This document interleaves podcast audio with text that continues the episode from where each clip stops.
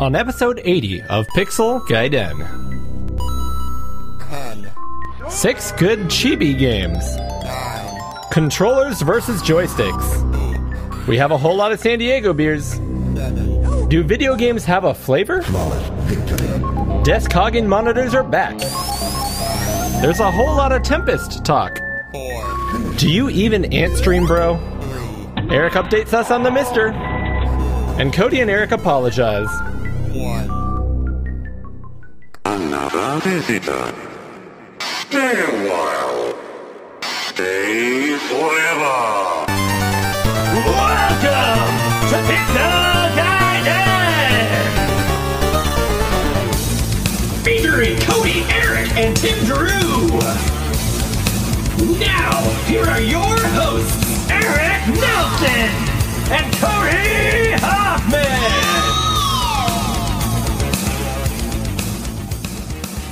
Well, hello, ladies and gentlemen, and welcome to episode 80 of Pixel Gaiden. My co-host with me, as always. Eric Nelson. That's all we need to say. That's it. Do you need more introduction than that? I'm, I'm, I'm- doing this show solo this time. I'm Well, just gonna, happy- I'm going to beatbox the whole time. Hmm. Hmm. Hmm. No, no. This- April. this the is pretty much our whole show.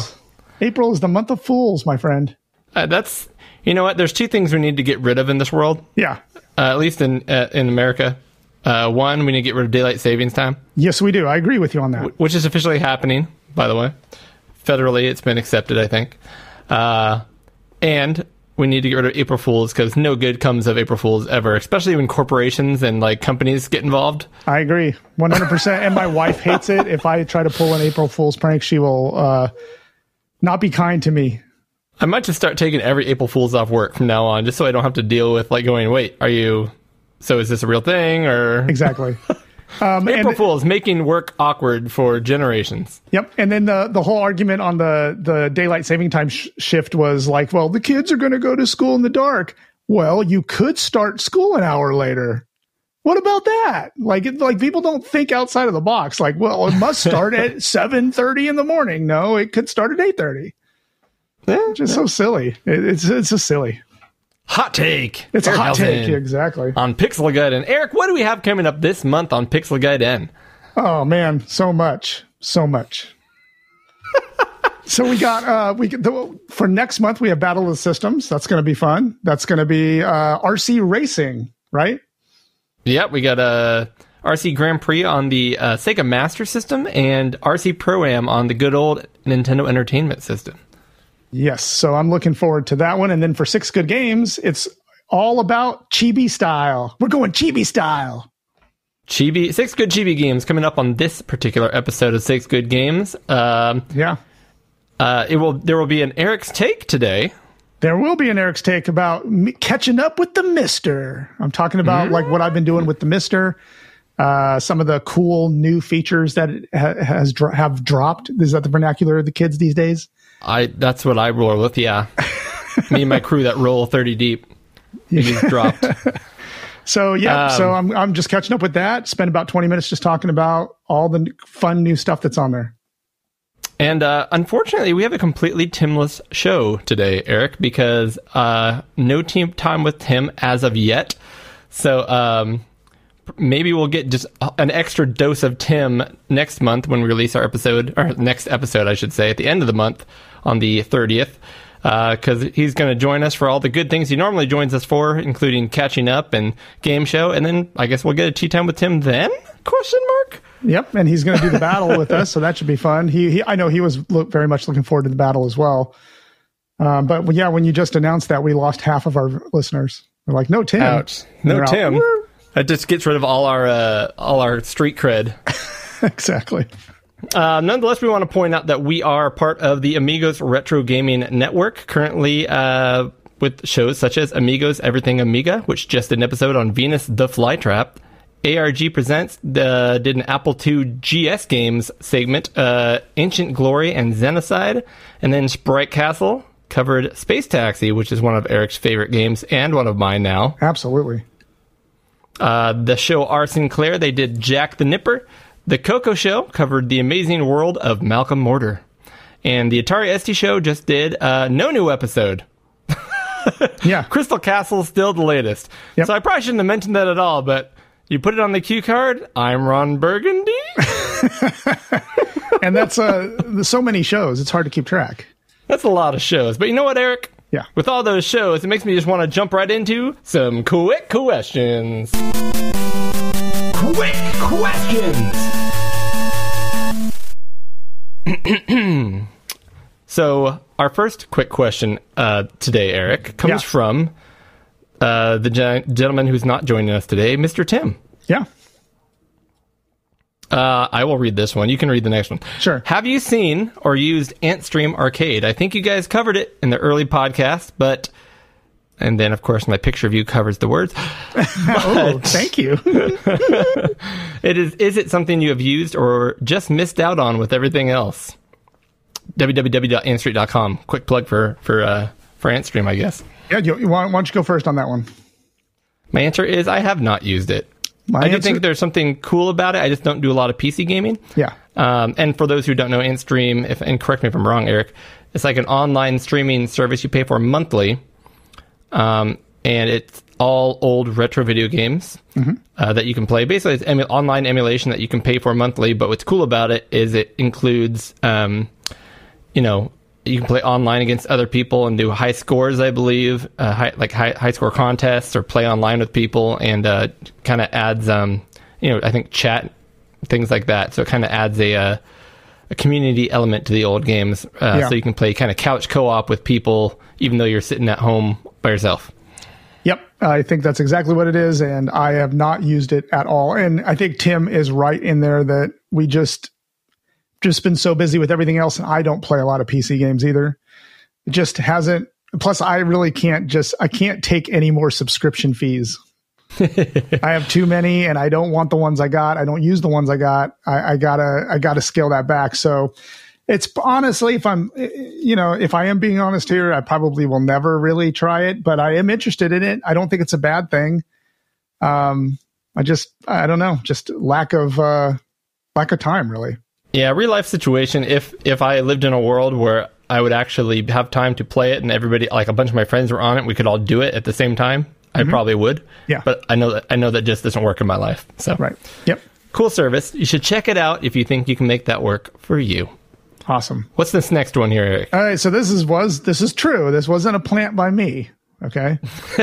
so this is Mitsuyama on our Discord, uh, asked a question for Cody. Oh, mm-hmm, mm-hmm, mm-hmm. I'm very interested to hear what he has to say. Wouldn't it have been more economical just to tell Eric that you didn't want him to come around to your house anymore rather than pack up your whole family and move several miles away?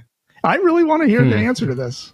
Well, you know what? The truth is, uh, I really don't like awkward situations, so I don't regret my decision. This was still the best way to make this happen for me. um,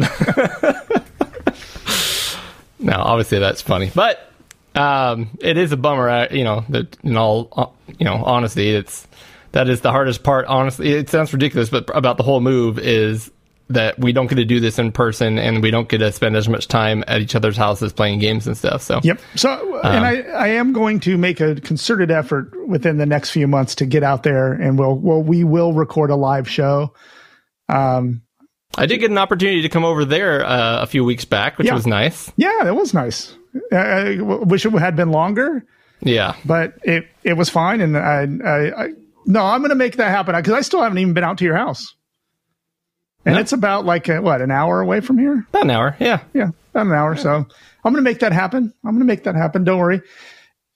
So you can come. Uh, you can help come help me get rid of some of these coyotes. oh, I would love to. I'll strangle them. I, I use my bare hands though. I don't. I'll do it with my bare hands. Yep.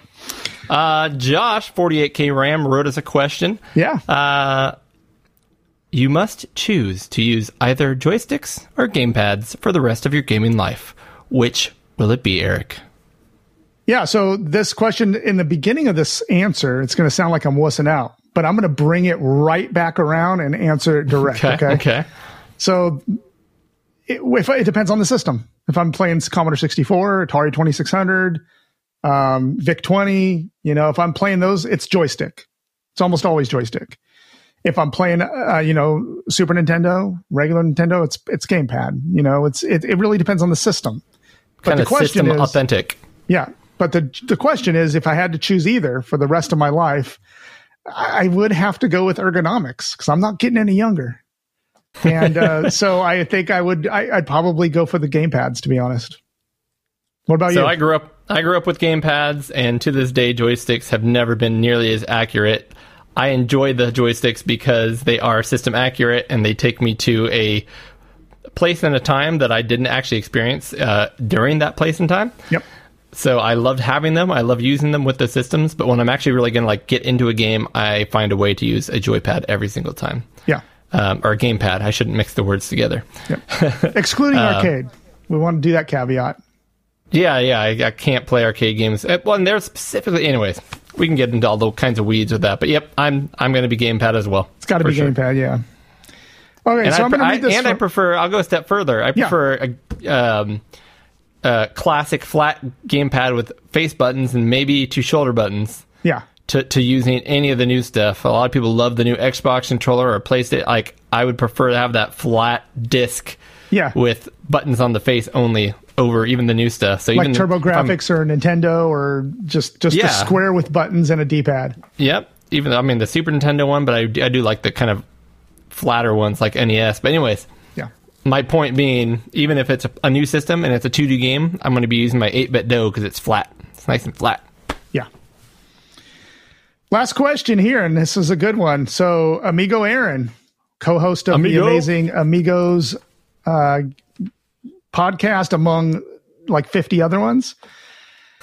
he says, "Here's my quick question, which it won't be quick, I guarantee you. Based on a recommendation, I picked up." The SD card solution Fenrir for the Saturn. I think that was because of us on the podcast. Yay! I think that was your recommendation, Eric. Yeah, it was. I'm an, I'm an influencer. And if it wasn't Eric, Aaron, just don't uh, don't tell Eric. Just let him have this. Exactly. Okay. He says, I'd like a recommendation each on a hidden gem I can try out. And I have several, but, and then he did go on in the Discord to say he is struggling to find good games on the Saturn. What on earth? Yep. And, and What what system? What Saturn are you playing, Aaron? Unless you're sticking to like the American releases, then maybe that's the issue. Maybe you're only playing American releases because and I think he mentioned it's that. all Japanese games. That I mean, that's where the that's where the love is. yeah. And I think that he, I, I think that might be a very good point is he was sticking to the American catalog and you do have to dip your toe in the Japanese world there. Yeah, you have to keep in mind. So the Saturn in America specifically uh, was, you know, marketed to a nation that either wanted or thought they wanted, or the companies thought they wanted 3D games only. And the Saturn is not a 3D machine; it was kind of forced to do 3D. Yeah. So most of the releases we got over here are awful 3D games. So there are good ones, I'm sure, but for the most part, you're looking for good quality 2D stuff, and most of that didn't make its way over here. It stayed in Japan. So you got to be digging out the Japan stuff. And I've been I've kind of breathed new life into my Saturn with the Fenrir, um, and it I am amazed at the quality of the sound and colorful graphics on the the Saturn. It is a beautiful machine if it's programmed right. Yeah. Some of the games We'll have to I'm do that. We'll have to do that quick question soon. You're kind of Yeah. five five systems. If you could only have five systems, what would they be? This Yeah. should be in it for me. Tell Yeah. you that right now. So I'll, I'll start this out. We- Let's go back and forth till we run out of stuff here. The first one on my list here is, uh, uh, well, you know what? I'm going to put this one first because it means a lot to you and me. Oh, Groove, okay. on Fight, eh, which is exactly which is the game responsible for even starting this podcast. Yep. Uh, Groove on Fight is an excellent fighting game on the Saturn. I know Aaron does love his fighting games, so that's one. So go ahead, you go next. Well, how about how about we because I don't have any fighting games on my list. Like, go ahead okay. and do you have any other fighting games you can mention? We'll just knock them all out at once. Cause Oh my goodness.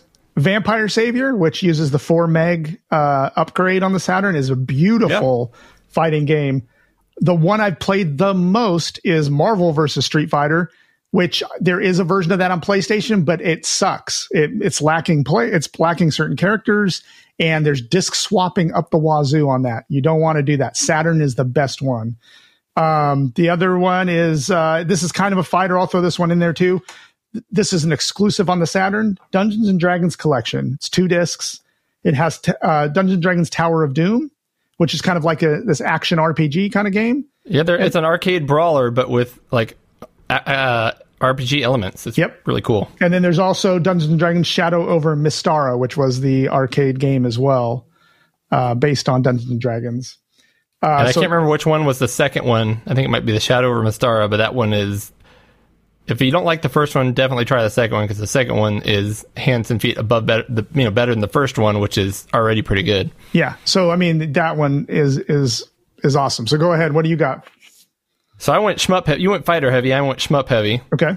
Uh, so if I can only give you one recommendation, my favorite game on the Saturn, I just hits me in just the perfect way, is a shooter, uh, which actually is an American release, although not terribly uh, popular over here. But Galactic Attack, Yes, that's a good. uh, one. also known in Japan as Layer Section, also known in Europe as Gun. Is it Gunhead?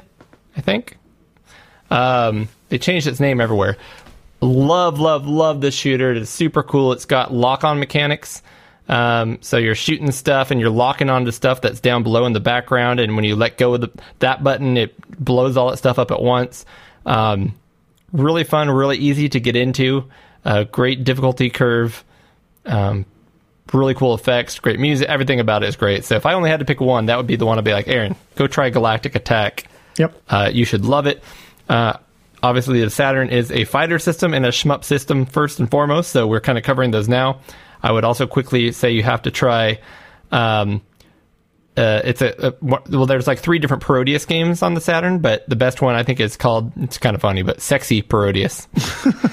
Just really bizarre, Spicy. weird uh, game where basically uh, they kind of lampoon, if you will. Konami lampoons its um, Gradius and Life Force series by doing all kinds of weird stuff. Uh, but it, all it's better than those games, in my opinion. It's better than Gradius and Life Force, and it's bizarre and silly and making fun of them. So, if you want to be a pig flying through space, shooting all kinds of bizarre things, um, this is the one for you. You you fight a a pirate ship that has a cat head, because why not? You're right. I mean, how can you go wrong? yeah. So the and then I'll I'll just add Keio Flying Squadron Two, Radiant Silvergun. I mean, those are all on there, and those are both amazing too. Absolutely. And then Aaron, you like old school games like Tempest. So Tempest 2000 is on the Saturn. I know it's it originally came out as I think a Jaguar exclusive, but it did come out on the Saturn. So you got to try Tempest 2000. Nice. Um, and last but not least, I'll mention Guardian Legend, which is um, super super gorgeous, cool brawler RPG, but it's not an arcade port like uh, Dungeons and Dragons is. It is actually a you know a brawler RPG where you you save in between and you keep playing until you beat the game. It's you know without talking about it too much, it's cool and you should play it.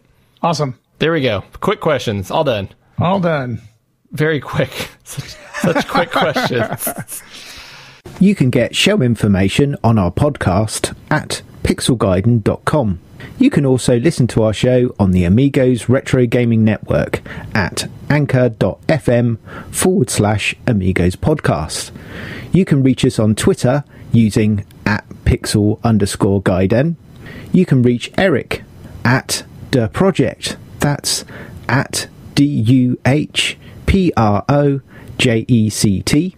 And you can reach Cody at Oddball, which is at O D D B A 1149.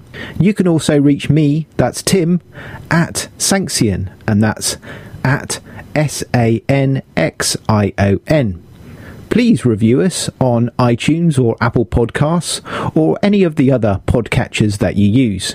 It really helps us out. You can email us on podcast at pixelgaiden.com. And we'd love any feedback. And also, please let us know if we've done anything wrong, and we'll mention it on the next show. We also have a Patreon account set up, so if you wish to support the show financially, you can do so at patreon.com forward slash pixelgaiden. You can support us with as little as a dollar all the way up to infinite dollars. If you do so, you'll get access to the Amigos Retro Network Discord server, where all kinds of cool chat is happening about not only our show, but the other shows such as Sprite Castle and, of course, the Amigos, um, amongst other shows. And there's various other topics in there, um, everything from for sale to music to uh, high score contests, things like that. If you support us at the $3 or more tier, we like to announce every supporter at that level here on the show in a way that we can only do here on Pixel Gaiden using our random adjective generator. And this month we're heading to Crazy Cody's Wild Game Emporium. We've got all the hits you're looking for. Big ones, small ones, ones as big as your head down at Crazy Cody's Wild Game Emporium. We've got the painstaking Dustin Newell, the panoramic Matthew Ackerman, the spiky Daniel James, blue ones, red ones, purple ones. We got all the ones down at Crazy Cody's Wild Game Emporium. Looking for that hard to find title such as the stupendous Eric Sandgren, the mundane Dave DeVincent, or even the jazzy 10 minute Amiga Retrocast? We've got it, you want it, Crazy Cody's Wild Game Emporium. Perhaps you're looking for something a little different, like the cooperative Roy Fielding, the hallowed Mr. Toast, or even the square Maciej Sosnowski. Well, if you ask for it, we're bringing it to you at Crazy Cody's Wild Game Emporium. You want the body paradroid? We got it. The well-to-do Ramoke Ramoke? That's right, we've got that too. The tranquil Ant Stiller, the precious Mitsuyama? Bing, bang, boom, we've got it. Some say we shouldn't even be carrying things such as the abandoned Brian Arsenal or the colossal Paul Jacobson. But you know what? We don't care! Crazy Cody's Wild Game Emporium, we got your back. Perhaps you want some imports. The wicked Jason Holland, the ethereal Mark Scott, or the endurable Retro Gamer Nation. Well, guess what? The supply shortages aren't stopping us. We got them right here at Crazy Cody's Wild Game Emporium. And this week, this week only, we're having a super sale of epic proportions. That's right, the courageous Amy West, half off. The delinquent John Boat of Carshaller, we're slashing the prices, 45% off at Crazy Cody's Wild Game Emporium. Be there. Man, that place sounds exciting. I want to go to there. Yes. I hope they open one in my town. Uh, but seriously, as always, thank you very much, patrons. Uh, we would not be able to drink all this beer without you. Thank you. Speaking of uh, drinking too much beer, Eric, we should start drinking some beer while we go over some errata and feedback. In fact, we got so much positive feedback, area, Eric. I mean, just tons of it to the point where I'm not going to read any of it because I don't want to just feel like we're gloating about ourselves. Um, Right. so only only one piece of errata, you know. So let's just cover that. Okay. Sounds good. um, so you're going to start the beer? Yeah, the first piece of errata is going to be the fact that, um, again, pulling back the curtain a bit, uh, Cody lost track of time and his vacation coming up, and Eric and I had to record this kind of last minute way early this month to the point where we have no idea what we're drinking, and right. um, and uh, we had to kind of hurry up and and do a, uh, some last minute research to get this episode episode done. So I am drinking some more mead, Eric. I'm drinking Oh, some more mead. more mead from Grass big- Valley Mead Company. And the big mead growler. Yep, and unfortunately, this is actually the mead from last time, so it's going to be very flat. Oh, boy. And we've already rated it, so I will enjoy it now. But what do you have in there, Eric? So I, I got a new beer. And this one is from Stone Brewing Company, which is out of San Diego. but you're going. Mm, That's where I you're am. going, right? I am going. So this is now my Spanish. I haven't taken Spanish since high school, so I'm going to blow this. Make sure to roll your R's. Buenaveza. Buena, buena, wait, Buena Veza. Buena Veza. Um, that's one. That's Sounds good to me. with. Yeah. Got this cool little skeleton on the bottle there. Lager. Um, This is a salt and lime lager. Salt and lime. that sounds like a Mexican lager to me. That's right. So I'm going to pour this, and it's appropriate for today because it was pretty warm here today. Absolutely. All right. Well then, Eric, I think all we can do at this point is say cheers. Cheers.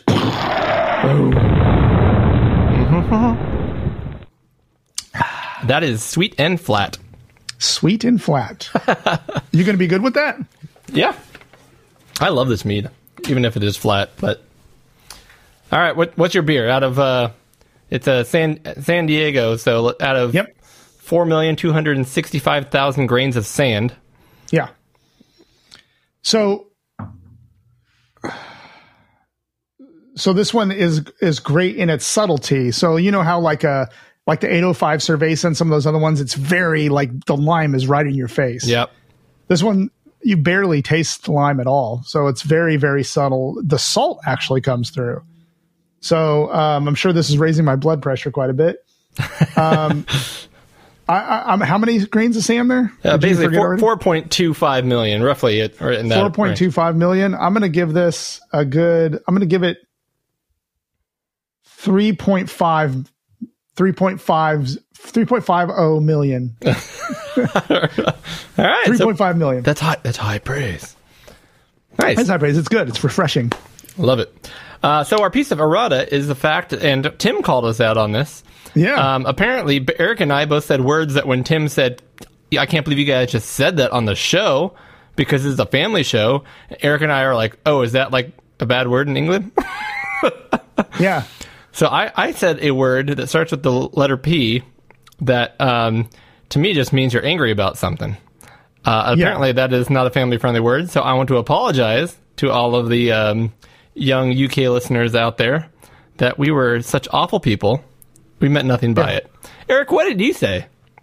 I, I, I'm, I'm, I'm going to be completely honest. I don't remember saying this. So did you I you went, back, and, and, heard it though, I right? went back. Yeah, we were talking. what, what was the context? I was talking about the game It Takes Two, and Okay. in that game, the the wife, who one of the character, one of the characters, uh, you know, you play because it's a two player game.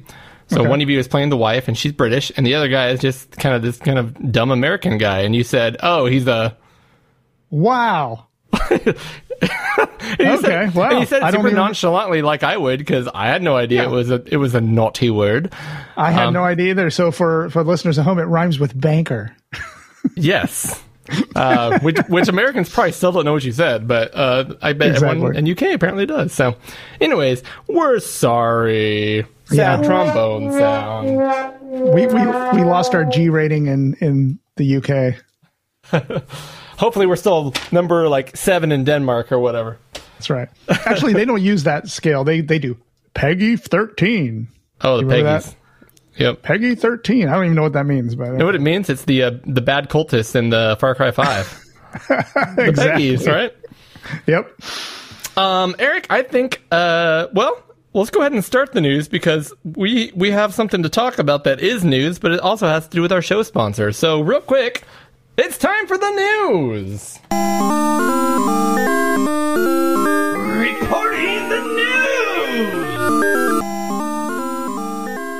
So, our first news item today will show up in just about 30 seconds after we discuss our amazing show sponsor, RetroRewind.ca, where you can go to buy everything you need for your Commodore computer, your Coco computer, and you can use the code PG10 to save 10%. So, go to RetroRewind.ca forward slash Pixel Gaiden, use code PG10 to save 10% on your order. And Eric, what is the news about RetroRewind.ca? This is like this is like breaking news. I don't even know what it is yet, but Yep. breaking So I have- news. I have exciting news on two new things coming out that I'm I one of them I'm very interested. The the other one I I want as well. But the first one is soon coming out soon will be the A630 accelerator for the Amiga 600, Really? which which is an O30 50 megahertz accelerator with 64 megs of, of RAM on board. And Frank told me this today. He says it will hit the store sometime late next week. you heard it here right about- first, ladies and gentlemen. Exactly. So right Actually- about when our show actually comes out, this will pop out. So I guess you didn't hear it here first, potentially, but we heard it. we said it to you first. You just didn't hear it in time. Exactly. Exactly. Which is awesome because I have the Furia accelerator in my A600. It's finicky. It is not. It, it works pretty well, but it if you breathe on that computer wrong, it, it will pop off of the chip because you have Yeah. to use an over the chip. I have the same one in my 600. Yep. Okay. So this one, if I know Frank, this one's going to be b- better engineered, less expensive. So I'm I'm actually this might be one of those times when I buy f- the one from Frank and then sell it, which I never sell anything, but I might sell the Furia because you can still get a lot of money for them online. So Got it. Um, so th- I'm excited about that coming out. And then but the other wait, there's secret, more? yep, there's one more secret item coming out, and then I'm going to cover something that is real that you can get today. Okay. But this one, he sent a copy. He sent one of these to Tim. Really? Yeah, I don't even know what it is, but I'm excited for Nobody even told us. Tim didn't even tell us. Um, a fully that buffered. that banker. That I am so hissed.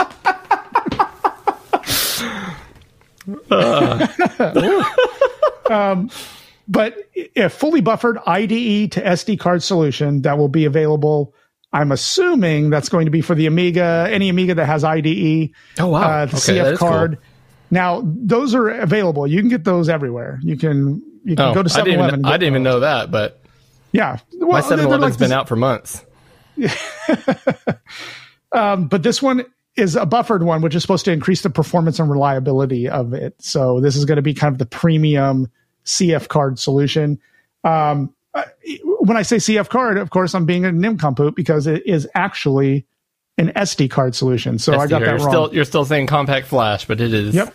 Fully SD. buffered ID to SD card solution that will be available soon. He sent copies of them to Tenmark. Ooh, Doug. Josh Malone Ooh, mm. and Tim, Tim Drew, who kept this so secret from even his co-hosts that we didn't even know he had it. So there you go. Um, and then uh, the one more one more thing I want to cover, which you can buy today on his website, which I thought was amazing, and I think you noticed this at my house. Do you remember that um, video connector that connected to my Commodore 64 that is, it plugs into the DIN, the circ, the the the circular DIN plug on the back of my C64? Okay. but then it breaks it out to Yeah. composite, audio, S video. Yep. That connector is now available on Frank's site, and it is almost half the price I paid for mine like five years ago. Well, now it's less than half because it's 10% off with code Correct. PG10 at retrorewind.ca forward slash pixelgaiden. Tell him that Tim sent you because apparently he's a bigger deal than we are.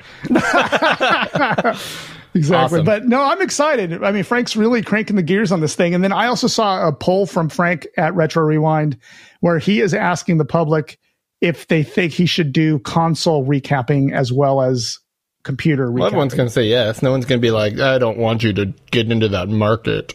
That's right. And so um, the the poll when I voted was 80, I think 80 over 80%. Yes, Ooh. you should do it. That means there are people that said you should not get into that there market. almost 20%. no, no, naysayers. So anyway, th- Retro Rewind PG10 is your code to use 10% off. Uh, and uh, I love having Retro Rewind as a sponsor because of this kind of stuff. I'm genuinely Oh, yeah. excited every month to see the new stuff that's coming out. and they got a cool logo on a cool shirt. Exactly. News item number two, Eric. Yeah. Uh, a lot of people are very excited about this, and I have a few questions about it. But the big thing is the long-awaited follow-up, and I'm reading this straight from Indie Retro News, so I want to give credit where credit is due. Yeah. The long-awaited follow-up to the legendary Secret, uh, Secret of Monkey Island and Monkey Island 2: LeChuck's Revenge has been announced. It's called Return to Monkey Island. Now, here's where I have to ask. I'm guessing that's because the first two games were by Ron Gilbert. yes. This is the third one by him. And also includes other creators such as Tim Schafer and Dave Grossman, who are involved, I think, with both the first two. That's right. I But think this is right. like the seventh Monkey Island game, right? Yeah, I think uh, when when all those licenses kind of changed hands and people went to different places, I think that other teams took over the making of those things. So you're right. This is going to be, I guess, back to the original people who, from what I gather, um, I and I'm going to be totally honest. I've never played Monkey Island. Oh, really? Okay. I enjoy listening to podcasts. I've listened to many podcasts on Monkey Island and, and Monkey Island 2. And I love listening to them. And it, I think it's a game I would like, but I've never played them. So I can tell by looking at what little they show so far. Yeah. Uh, what I like about it, I, I loved the first Monkey Item uh, Island and the second one as well. I never completed the second one, but I played probably at eh, maybe two thirds of the way through it. Loved them. Um, after that, just kind of the the newness of the art style, or kind of where they went after that one. I never got Yeah. drawn in to even try them. Um, so if you, I don't know if that's justified or not, but if anybody out there is looking at this game, hoping for the magic of the first two, what I can tell you is, although the graphics are obviously much more high resolution, um, the animations are you know very smooth. They're not you know made out of seven frames to have you know guy Guybrush Threepwood walk, um, and, and it has like the same feel and the same visual impact and everything as the original games, just higher res and you know more colors and everything like that. But the the feel is still there. So Uh, it does look like it's going to be another, you know, just I can see how it could be the third game in the the original series, if that's what you want to call it. So Yeah. a lot of people are stoked about this. I, and and deservedly so. And and it might make me want to go back and try uh try it. I mean, I, I've never tried it, and I don't have anything against these games. I think it would be fun to go give it a roll. So awesome. Awesome. Number two is you, Eric. I'm sorry, number three. I keep forgetting. Hmm. Number three. Oh yeah, here we go. And this is from Pajako six five zero two on Discord. Ah, This one was, I hope, directed straight for me because when Tim graciously was able to get a uh, BBC um, microcomputer for me, um, this I, I played a ton of games just trying, just kind of exploring the library, and my the favorite game, which I've said a couple of times on this show, the favorite game I found was Starship Command. I love that game. I think it's a blast. It's a lot of fun somebody went back and kind of gave it the remaster treatment and they they basically decompiled the original game and made a new game called the Starship Command 2022 edition uh, as an update to the original 1983 Acornsoft game. Um, this is a kind of game where you are flying flying a starship and you have a kind of a radar that shows other enemies that are off the screen and you yeah, I remember you talking in- about it now. Yeah. you can go in any direction and you have shields and these things attack you and it, when you take too much damage you have to eject out of the ship before your ship explodes um, it I, it's a blast it's black and white so it's just like almost like a it's almost like a game that would be at home like on the vectrex Um, Okay. but now somebody's made it better they've added more enemy types they've basically just added a bunch of like um they they made the game smoother and faster. Um I haven't played it yet, but I am going to download it probably within the next couple of weeks and give it a shot on my BBC. Nice. So that's awesome. And it's we have the link in the show notes if you want to download it and give it a shot. This came out a while back. Again, I'm referencing in, referencing indie retro news, um, Yeah. but I've loved all the games that uh, I don't know how to pronounce. Zacia Entertainment has released Yeah. for the ZX Spectrum, um, and Rubino Cucaracha is the name of this game. Another fabulous release for the ZX Spectrum, and it, it is an into the screen, uh, you know, game similar to um, Outrun or Lotus, something like that Yeah. and you're in these old cars and like this this you know European countryside. Uh, maybe it's Italian. It looks maybe Italian. Um, guy's got a big mustache, so you know that's definitely Italian. Um, you can't beat that. but no, it looks like a, a really cool, solid ZX Spectrum game that would. Uh, just looking at it, I think it runs on a. Say that runs on a standard one. Yeah, I think it's a standard 48k Spectrum, and it looks amazing. Yeah, Um, I mean, if we're I'm looking at it, it's like almost like a kart racer or kind of a little racer, like yeah, like an outrun kind of game. And uh, I mean, it looks like it's moving very smoothly, very fast. And I think these are the same the same ones that um, they made a game. I can't think of it right now. I ended up playing a ton of it. Another game that was very similar to this. Uh, they also came out with Drift, Yeah, yeah, Valley yeah, of was- Rains.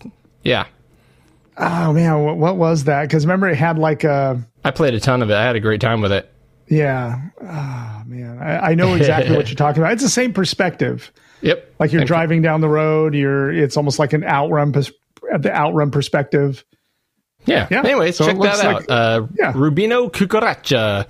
Yeah. Uh, Eric, it is time for Cody's news, news, news of the weird, weird, weird, weird, weird. All I did right. this, I did this a, a few uh, months ago and found a bunch of cool old news. Um, I hear my door opening, so I think my someone from my family is bringing me dinner, which is very Oh, exciting. wa- Wow, delivery. Oh, my dog is bringing me dinner. How, how is Wow. that going to work out? Oh, there's, a, there's no video in here. You can come around the corner. it's my beautiful wife. If you can, Wow. yeah, thank you. I appreciate that. Food. Eric says hi, and so do the thousands of listeners. She says yo. Awesome. Um, again, I told you last minute, listeners, last minute. We threw this together. Didn't have time Yeah. to eat. So, um, news of the weird, weird, weird. So, first item from retrododo.com. uh, Coca Cola launches its new Pixel flavored soft drink, Eric. this this is just announced uh, on the 6th, which, as of the time of recording, is yesterday. Uh, you can go buy yourself a Coca Cola Byte limited edition, zero sugar, zero calorie, pixel flavored soda. I don't know what else to say about that. I wonder what a pixel tastes like. I guess I'd have to buy it to find out. Like a little Eric and a little Cody, I think. Oh, ooh. Pixel Gaiden. Um, a lot of the, th- this is like a new trend, and I don't understand it. I'll be honest. I feel like, um, I feel like if I were to purchase anything that was catered, they're trying to basically uh, suck money out of me because I'm a quote unquote gamer.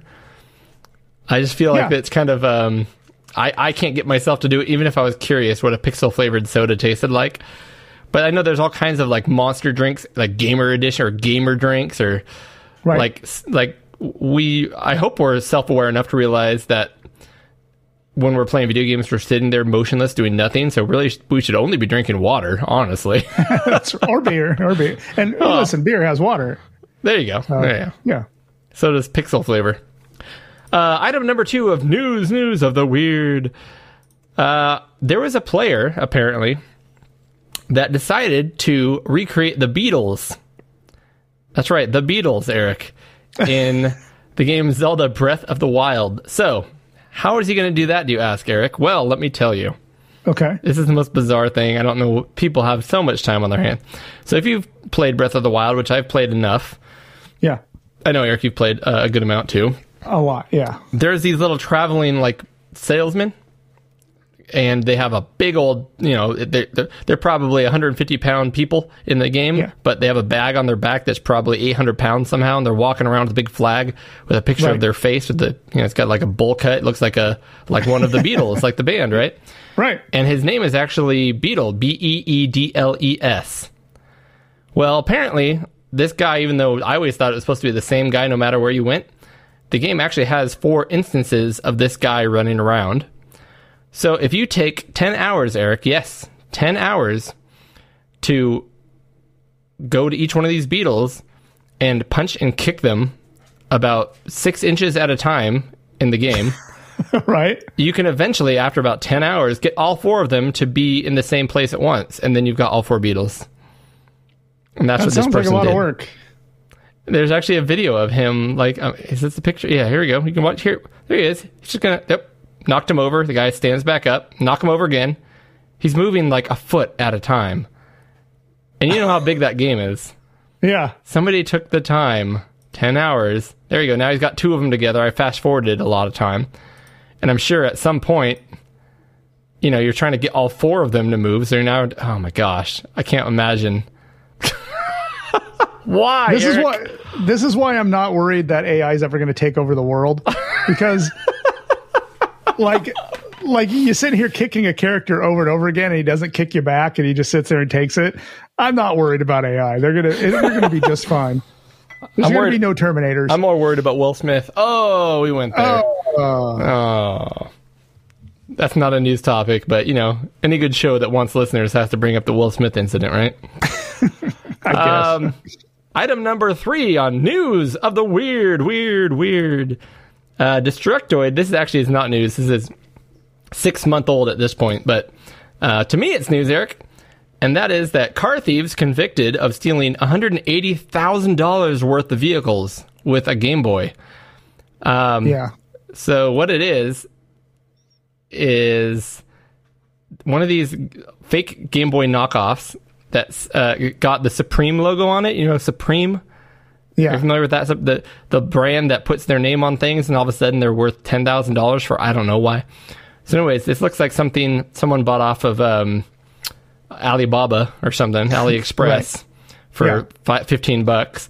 Apparently, they had a device in there which um, mirrors shortwave frequencies, allowing uh, them to reflect an identical pattern used by a digital key fob. So basically, they turned that into a, a, a copier and then turned it into a, a, a key Yeah. remote, a wireless key remote.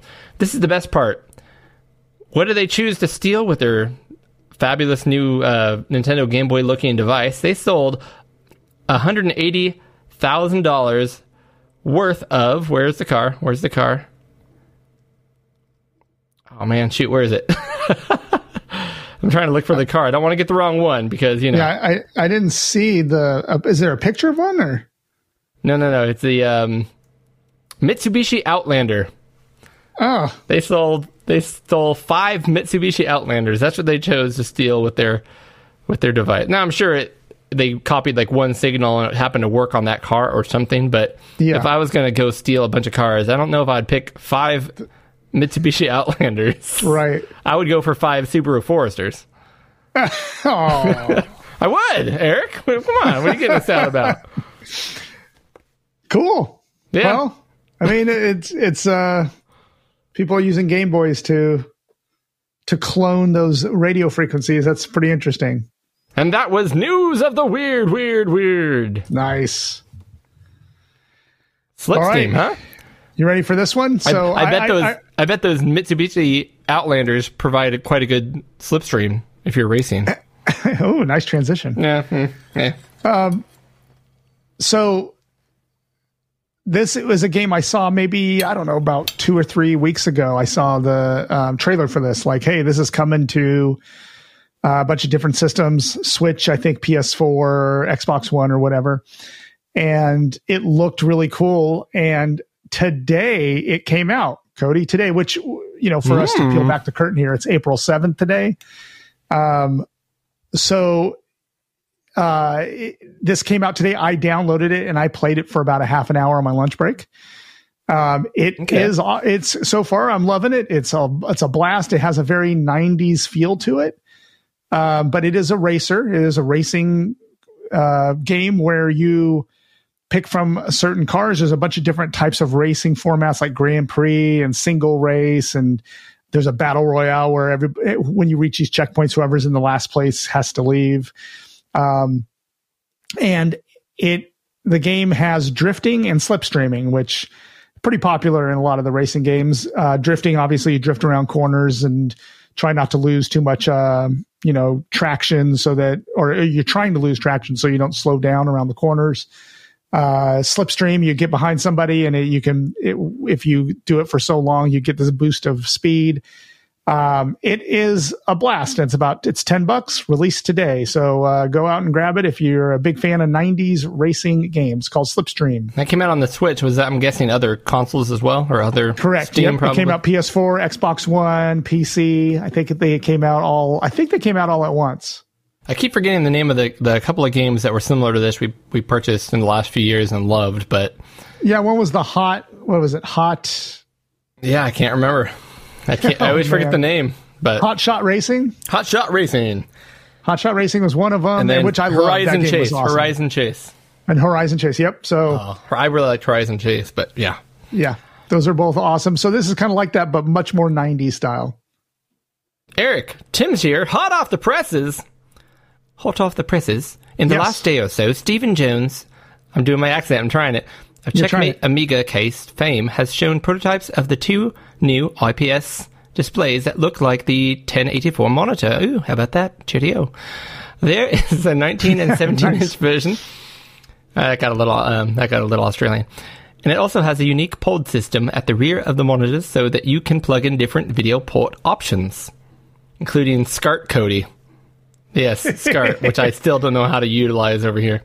Yeah. And integrate the DE10 Nano MiSTer or Raspberry Pi, Raspberry Pi directly into the monitor for an all-in-one Kickstarter coming soon. So I did see this, Yeah, and I watched I'm the video. intrigued. I am very intrigued.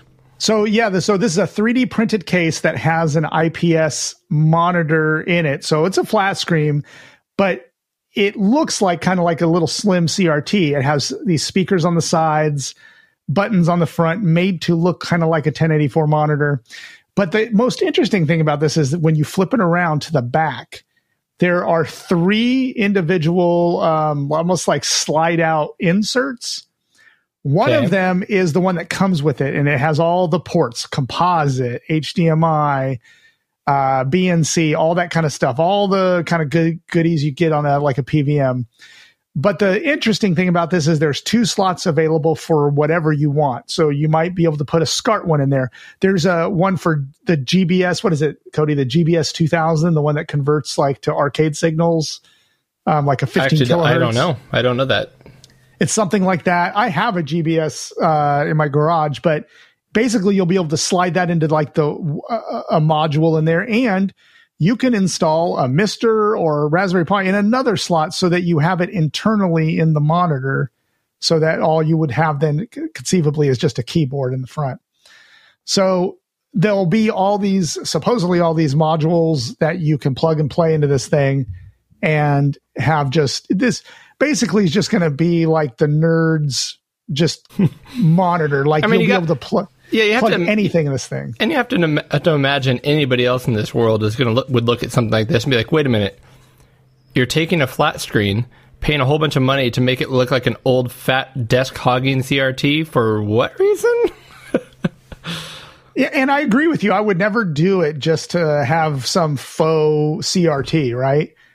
But the functionality of this like the options the things you can plug into the back of this thing that literally sit inside of it uh i think is really neat. And, and wouldn't you like to have one that has just all these video options anyway? You can't buy tvs like that anymore. I, for me, I just love to have it for even if I could only plug in a couple things and just have that big screen, just like other other people would be like, "Why?" I think it's cool. Same here. And, gonna same look here. into it and, more. and honestly, I, I wouldn't plug my MiSTer into it, but I could. I could plug it right into the back. Um, but I mean, I, I can just plug it into the HDMI port on the back and use CRT scaling, and it would kind of look really neat.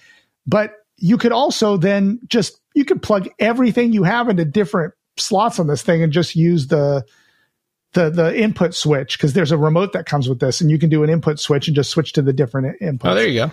I think it's pretty neat. Um, another thing he mentioned because I saw it on the uh, questions on the website. Somebody asked because it's very hard to get Apple, like the old Apple computers, like because they use the f- special 15 kilohertz monitor. Oh yeah, yeah. Okay. Um, he said that he he believes that that he'll be able to solve that with a module you'll be able to plug into this thing. That's cool. I think Yeah. there's a number of devices actually that use that 15 kilohertz that are hard to reproduce, not just the Yeah. Mac. Yep. I think if this thing could support like all the things I have, like the 1084 that I really do use and the MiSTer and a lot of the stuff I plug in, because I use my PVM mainly for SCART devices. If this could do all that, oh, that would be amazing. I could consolidate a lot of different big CRTs into something like that. I think the Atari ST was has that issue too, that 15 Yep, e- kilohertz, exactly. and then the Apple, uh, what's that cool little Apple you have? the Apple GS. Yeah. See, the, the Apple II GS is the one for me that has the weird video. yep. Um, Yeah. So yeah, I'd be able to take care of that, no problem. Very cool. And they're calling that the uh, check play, checkmate display uh, 1089 and 1087, I guess, for two different sizes there. But Correct. Yeah. and and really, uh, they look like they're the same size. Just the monitor has a bigger bezel for the smaller screen, and smaller bezel for the bigger screen. Right. But Yep. I love it. Um, I wanted to talk about a company called City Connection, who had just announced multiple Saturn Tribute cross Taito releases for the Nintendo Switch eShop, including a game I just talked about, Eric. Layer Section and Galactic Attack Tribute, which is Oh, and that's coming in for the Switch. it's coming out for the the Switch, and I'm sure again uh, this is on Nintendo Life, so they only talk about the Switch, but I think other ones as well. But there's going to be some other tribute games released, including Puzzle Bobble 2X and Puzzle Bobble 3. That would be one release. Elevator Elevator Action Returns, Metal Black, and Cleopatra Fortune. So they are revamping these awesome old games that um, I think almost all of those are kind of system specific to. Um, well, I think arcades and Saturn. So Right. so there we go. And I didn't mention this because we were trying to hurry through quick questions, but I played Layer Section last night. I love that game. That's awesome. Yeah, well, it's great. Like the lock on mechanic is brilliant in that game. Love it. I love, I'm a sucker for the lock on mechanics. I think that's one of the coolest features in, uh, in, in arcade games and video games out there. So I love it. it is fun.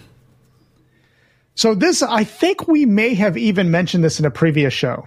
I don't But- recall this, but I'm going to bring it up again because I got to tell you, I am actually really, really looking forward to this. Imagine That um, surprises me. I'm not going to lie. It surprises me.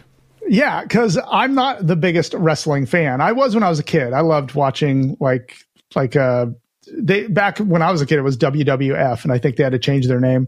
Yeah. Um, But I haven't watched wrestling in years. I think it's kind of cheesy, but this is an RPG. Don't let Amer- you, Amera, I can't say his name now. Amigo Aaron, here you say that.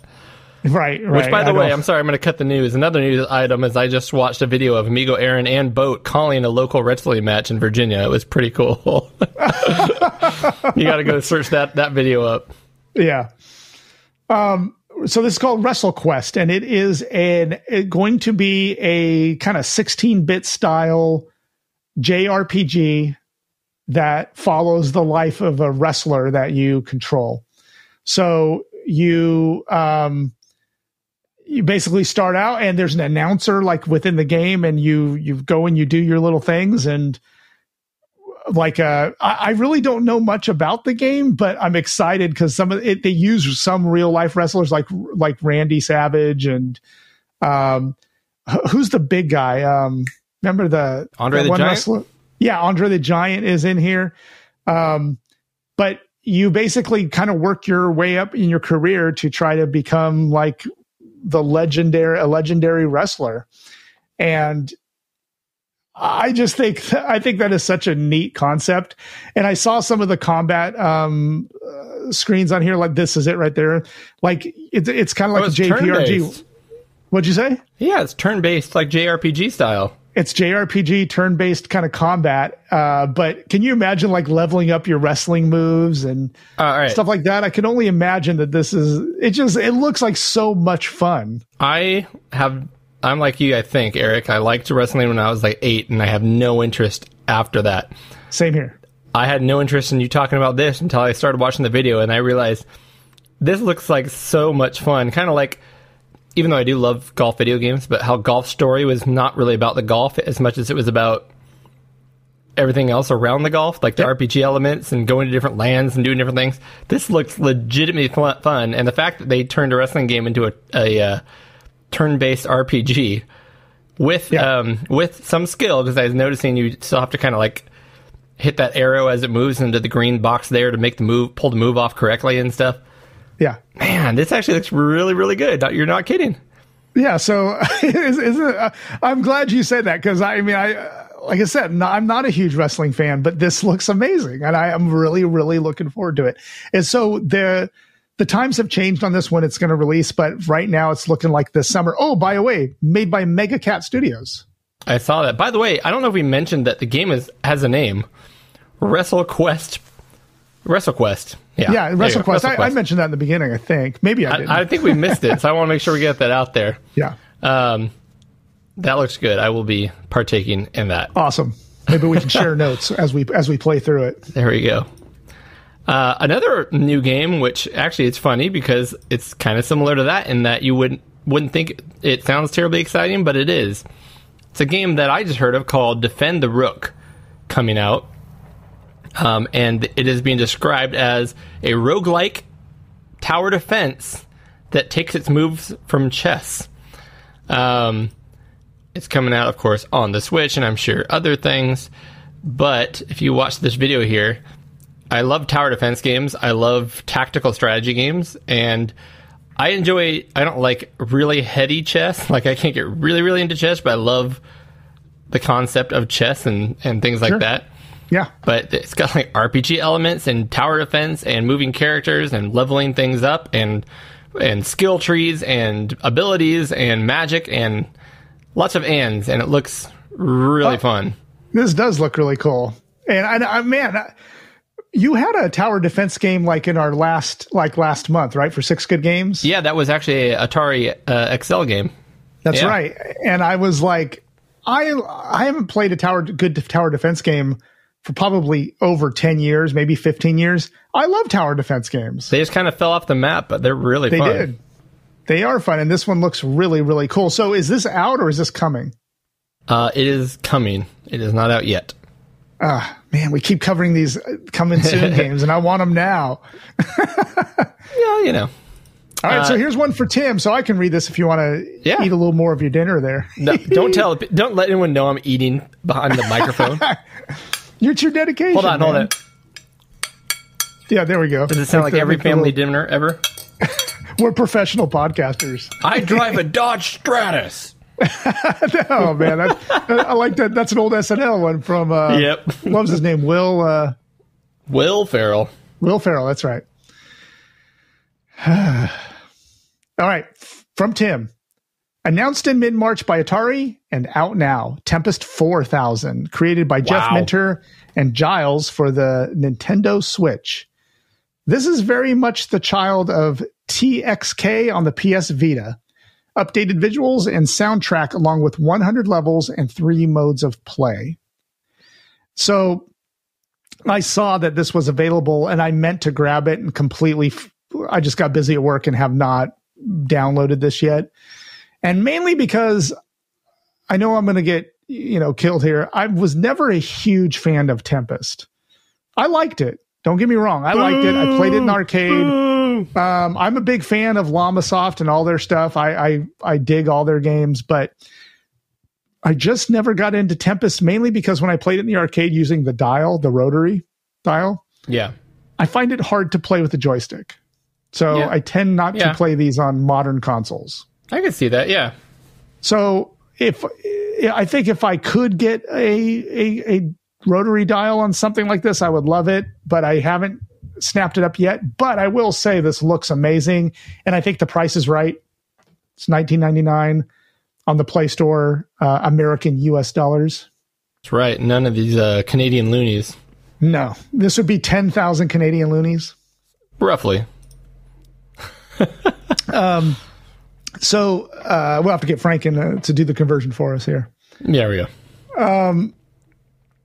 So anyway, I, I think that I think it looks cool. It's Tempest four thousand available, and it, that is available now on the Switch.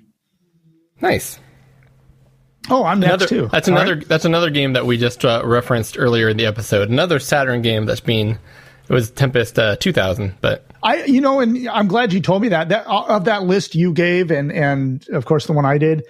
The only one I haven't played is I I didn't know Tempest 2000 was on the Saturn, so Yep. I'm gonna I'm gonna have to look that up. Um, so this is going to be a quick one because I know we cover the MiSTer and FPGA. I am a huge fan. Uh, I think over you and Tim, I love the MiSTer. I love the versatility and the the excitement behind the community and everything. But this is going to be quick. There's a link in there'll be a link in the show notes for this. There is a um, a solid article explaining why FPGA is a great choice for vintage consoles and computers over software emulation. It makes the argument for that because people, I don't care. I don't care if you emulate on a PC or you do it on a MiSTer. I really don't. I really don't care. But this was a very good article explaining the differences between software emulators and hardware simulation based on FPGA hardware. It explains it very well. It covers all sorts of devices, not just the DE10 Nano of the MiSTer, but also the analog systems and stuff like that. Yeah. Um, I think that it's worth reading this if you're interested in FPGAs for retro gaming. Uh, so the it'll, the link will be in the show notes. That, that, that was it. I found the article very interesting. nice. I got another one. Yes, you Let's do, do it. Eric. So we went on and on many months ago about Rodman, and uh, because it was it's a fun game, but now we Well, have Rod, Rodman for the Commodore 64. actually, I'll be honest with you. I never got too into that one, but I know for the Craptastic competition last year, Yeah, we played Rodman Jr., which I loved. yes, and so now I think you will get excited about this because this is again for Reset 64's 4K Craptastic for this year's. There is a new game called Rodman Junior Plus.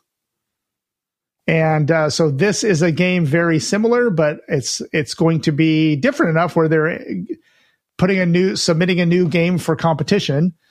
Uh, I, I got to be honest with you, I don't know what the differences are. I'm sure the mazes are different. I'm sure that there are there's something. Oh, he just left the whole game board there. Yeah, I'm trying to figure. I'm watching it, and I, I, I can tell you there's some stuff that's different, but it doesn't look terribly different. But No. Um, it's a great game, so I'll pick it up and see if I can figure out what the differences are. Yeah. So I, I don't know. I thought this was very interesting and and very early for the Craptastic game. So Yeah, I'm looking it's forward a, it's to a it, good game and- regardless. So I'm going to pick up the new version, check it out. It's like vertical scrolling Pac-Man, but you can also have bombs yeah, and um, the game is constantly moving upwards the game field. So you got to hustle and move your way down the screen, eating all the pellets, grabbing the bombs, blowing things up. Uh, I think this looks really cool. You're right. I'd like to know more about what the differences are between Rodman Jr. and Rodman Jr. Plus, but this is uh, you'll have to play to find out, Eric. play to find out. Exactly. Speaking about playing to find out, what's going on here? I'm rusty. I'm rusty on my transitions. Well, it looks like Nintendo again. This is straight off of NintendoLife.com. Looks like Nintendo has been reprinting 3DS retail games for a final hurrah. And Oh. basically, this article goes on to say that even though the 3DS is officially uh, discontinued and not supported anymore, uh, there's rumors going around that all these games are showing up in stores uh, because people still want to buy them and fill out their collections and things. And uh, pr- they're pretty sure they're reprints, reprints because all of a sudden the cases are a little slimmer than they were before. Um, just the fact that they're showing up in these in stores like in in large numbers. Uh, so people still want these games. So, for example, somebody here on Twitter had pointed out uh, quite a few hard to find 3DS games seem to have appeared recently, including Dragon Quest 7 and 8, Fire Emblem Awakening, Bravely Default, Majora's Mask 3D, Devil's Survivor 2, Stella Glow, Kirby, Planet Robobot, and Luigi's Reman- uh, Re- Luigi's Mansion remake. Um, anyways, they're still printing games for for physical old hardware, and I don't know if that's because just the collectors market's gone crazy, so they can make more money. If they just feel bad for collectors who have to pay so much for these things, I doubt that. Or if um, just maybe it has something to do with the fact that there's people who still want physical games, and there's a demand, so they're like, hey, let's just meet that demand. There's money Yeah, to be I mean, made. the the 3DS does just does not seem that old to me. 15, I I, know think it's like 15 years or something already. Exactly, but it doesn't seem that old to me because I know No. the Switch came on the scene and that kind of filled the niche for mobile games as well as console games since the Switch is kind of a hybrid system. But I still know a lot of people that still play their 3DS quite a bit. So I, I, this makes sense to me, and I kind of wish they would do more of that. Um, I mean, gosh, imagine if they because one one one console that really disappoints me is the GameCube because the games, even the lamest games, are so expensive now for that. Oh, yeah. And if they just said, "Hey, we're going to release these ten top games for the GameCube, we're just going to, you know, they'll be sixty bucks or whatever, 50, 60 bucks," I'd grab a bunch of them, like the Fire Emblem game and stuff like that. But you know, so I don't know. I, I'm glad to hear they're doing this. It's kind of a cool thing. Yeah. Yeah. Um, quick update on Nintendo in general. Uh, first of all, the Kirby game that we talked about last episode came out, and everybody is now playing that. That's kind of the, the new hotness for Nintendo. Did you play the demo yet? No, no. I did. I played all through the entire demo. oh, really? How I did- beat the demo. dude. So now you don't even need to play the game because you pretty much already beat it. That's right. But I played it because I like Kirby games, um, and it really is cool. It really is cool. They they nailed the 3D aspect of it.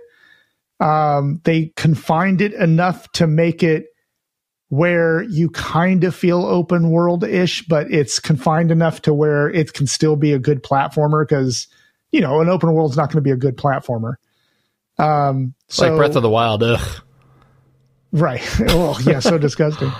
Um, so th- they they they nailed it though. It's it's it's fun. They they did a re- some really cool stuff in that game. But anyway, go ahead and continue. Uh, I also wanted to point out that since our last episode, the Mario Kart 8 first DLC pack has released, and I have not paid for the upgrade on the uh, pass yet, so I don't know how it plays, but it has come out, so I, I do want to do that.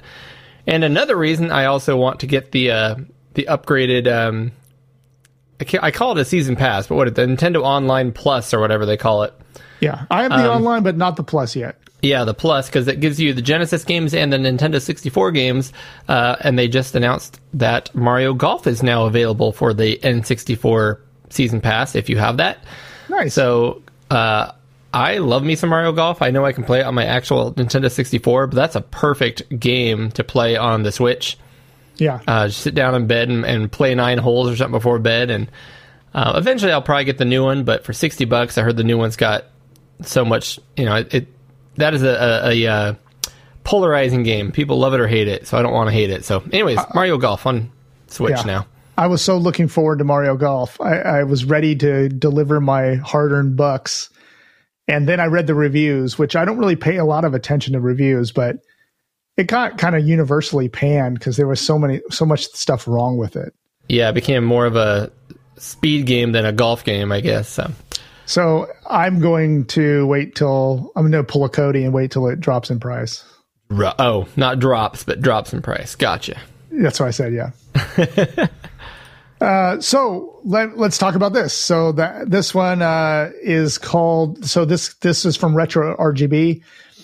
There's a new game coming out called Astebros, and it is kind of like a uh, a roguelike game. But this one it came from a game that this is kind of not a sequel, but come it- it's in the same universe as. Um, I need to look at my notes The, here. the, the first game, I believe, was Astro no, And this is called Nope. Astro Bros Interview, is it not? nope, nope. No. Oh, okay. So we covered a game not that long ago called Oh, um, Demons of Asteborg.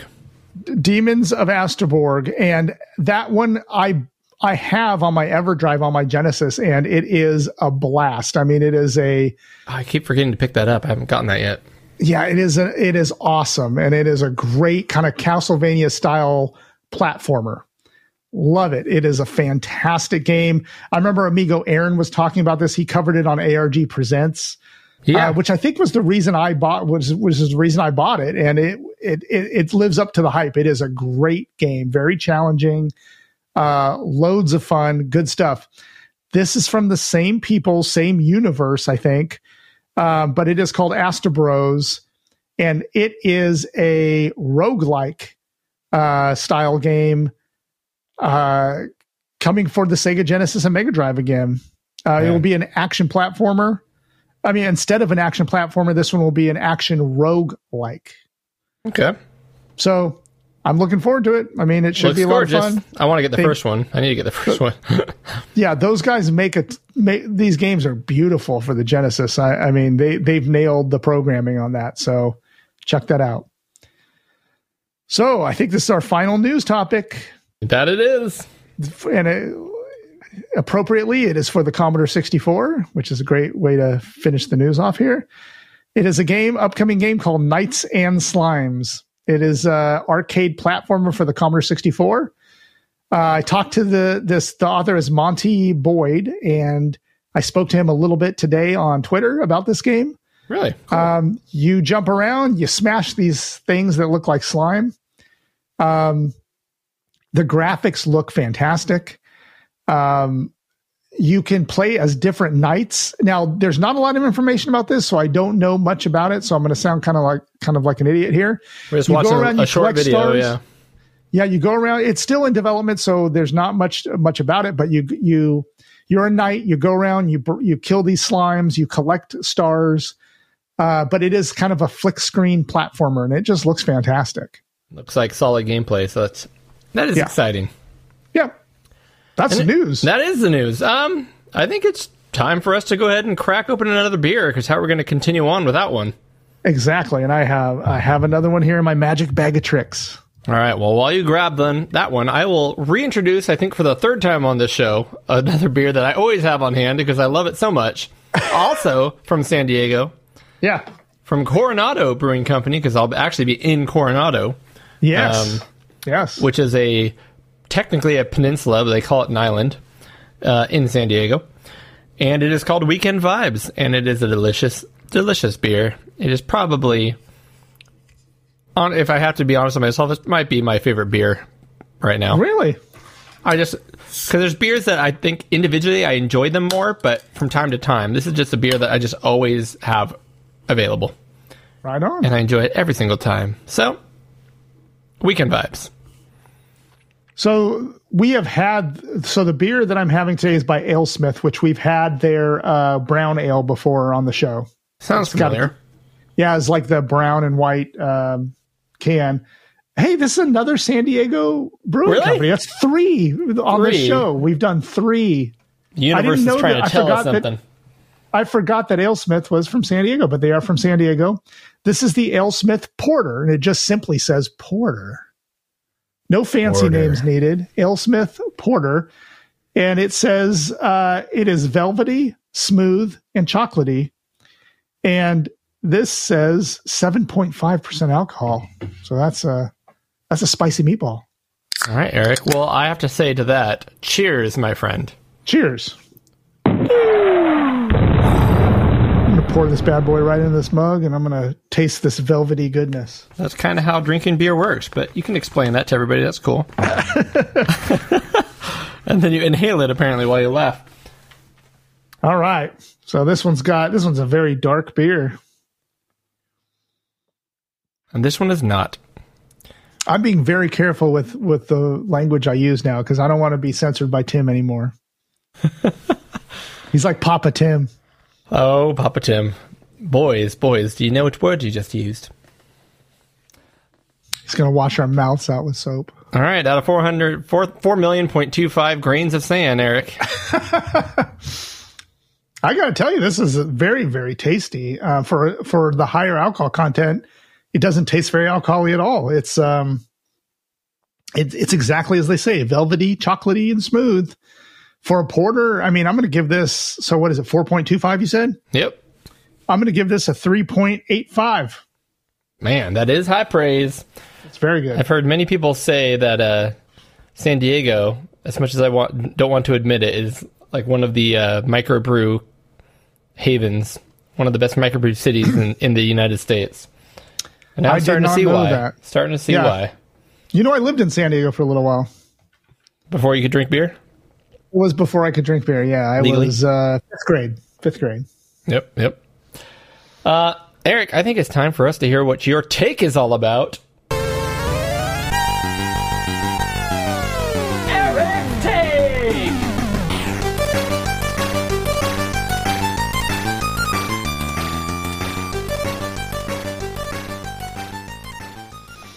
This is April, and this is Eric's take for this month. Uh, I wanted to just do a quick, kind of off the cuff segment about what I have been enjoying on my MiSTer FPGA setup lately, some of the new things that have come out that I'm really excited about and that are working really well, and a few other little things here and there, kind of the state of the union, as it were, for the MiSTer FPGA. We've talked about this a lot on the show, so I'm not going to go into a lot of detail. Uh, MiSTer FPGA is a little circuit board that is called the DE10 Nano that you can buy these add ons for, and it does hardware simulation for all sorts of consoles, computers, uh, things like that. And you can, this thing can be configured in a lot of different ways. What I chose to do is to put it inside of a 3D printed wedge computer that allows me to have a mechanical keyboard on it with all the ports in the back. And basically, because I use my FPGA a lot for uh, for the computer cores, uh, but I have been doing more and more game consoles. Uh, of course, my first choice is always to use real hardware whenever I can, especially when I'm testing games for the podcast, so I can do my due diligence properly. But when I want a quick and dirty game and I don't want to go into all the setup and rigmarole, I can just boot up my FPGA uh, wedge computer and it is good to go. Um, so, with that said, I wanted to start out with the one of the first things uh, about my current setup is that it is inside of a 3D printed wedge computer, but I opted to take a um, an SSD enclosure that I got from Todd Gill uh, on on Twitter and modify it so that it would go into this uh, 3D printed wedge computer. So basically, I have a terabyte SSD hard drive connected to my MiSTer. So I have that as well as the SD card that you use to load cores. the whole reason that I did that was because I had heard that there was a PlayStation 1 core coming that would require you to have a library of, S- of CD images, and obviously those are pretty large. Now, I already have a CD based console on my MiSTer, which is the Sega CD that is from the Mega Drive slash Genesis uh, library, uh, I guess you would say, but it and it it works wonderfully. And so I've been collecting and making a little library for Sega CD, and that was the the first thing I actually moved over to the SSD. And then the second thing was large Amiga hard drive files. And I'll I'll kind of get to that in a minute because I've been experimenting with those a lot. Um, but it really the whole impetus for doing that was to do PlayStation because I, I you just know this was going to be one of the flagship cores. It was just going to I mean, playing, being able to play your PlayStation 1 games on the MiSTer is just amazing. So, anyway, I waited. I built that up and then I waited and waited because I had heard that the PlayStation Core, during its early testing, you had to have special memory configuration, which I did not have. Um, it, it, lacked sound for a long time. It was basically just a test core, and people would jumped in there and beta tested it. And I was, I, you know, I would lo- have loved to do that, but I was so busy, I did not do that. I didn't really test the early betas. So I waited and waited until finally I remember getting a message on the Amigos Discord from somebody I don't remember who it was who was saying, "Hey, they have sound working on the PSX core and." It's looking really good. So it was probably a couple weeks after that when I was able to find the time to go online, do the research on how to get that core working.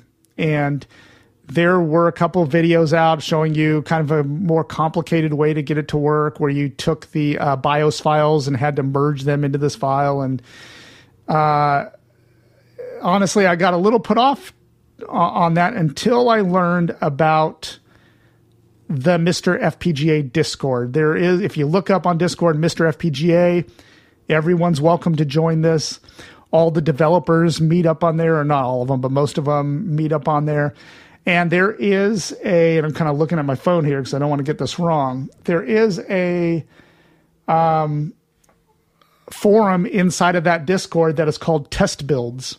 And within there, they release the RBF file every few days there's a new RBF file that fixes a little something here and there.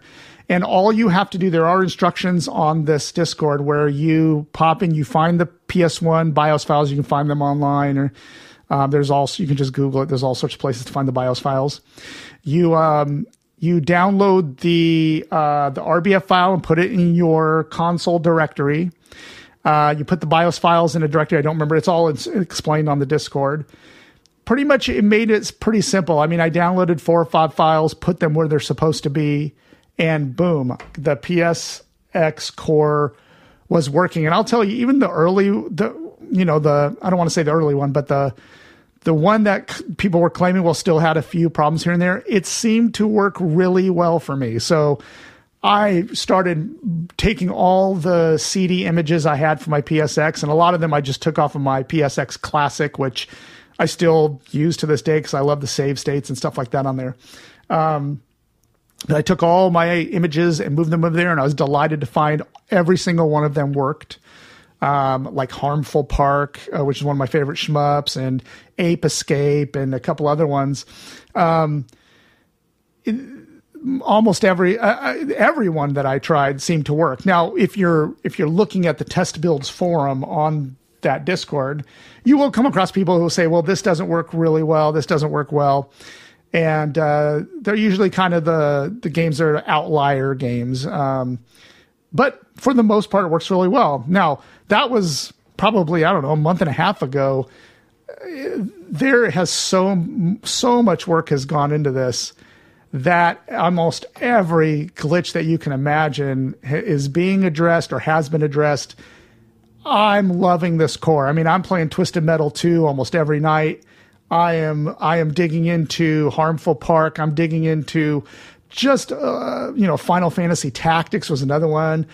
I am loving this core. It is it, even right now in its beta, it's rock solid. It's easy to set up. If you have a MiSTer, there's no reason why not to do this. In fact, it inspired me to grab this thing I have in my hand right here. It is a USB to PlayStation 1 adapter for your controller. So I have one of these for my Amiga. I have one of these for my Amiga CD32. So I just bought another one for my MiSTer. Uh, they're pretty cheap. You can find them all over eBay. I plugged this in, plugged in my PSX controller, mapped it, you mapped it on the core, which is super easy. And what surprised me the most is that I don't know the right vernacular for this, but the geometry of the analog sticks. Uh, sometimes when you use these adapters, or and, and it's, it's not only the adapter, it's the core that has to support this. Um, I have uh, sometimes I'll, I'll use a controller that has analog sticks, and they just don't seem to work right. And, and this is where the vernacular comes in. The geometry of the analog sticks, the the pressure or the the sensitivity to the movement. A, lot of times it that seems off. So anyway, when I went and tried, and the, the the the perfect test example of this is Ape Escape, one of my favorite games on PlayStation. Love the game, but it requires both analog sticks to work right. I loaded that up and it worked exactly like I remembered it from my real PS1. No difference um, that I could detect. The geometry for the analog sticks, the, the calculations seemed to be perfect. So I could not be happier with with that. I mean, it is amazing. So anyway, I hope I've inspired you to do the PlayStation Core. Now, rumor has it coming down the pipe people have been working like crazy to get two more cores that I'm excited to work. One is the Atari Jaguar. I don't. I've been I've been uh, made fun of on how I pronounce that on the show. Uh, thank you, Josh Malone. Uh, but the the Atari Jaguar core is coming. I'm excited about that one because I still don't have an Atari Jaguar, and I want to play that library of games. And I know that Cody has had some games in the queue that he wants to play for our six good games or battles that uh, I really want to get that core up and running so I can play these games.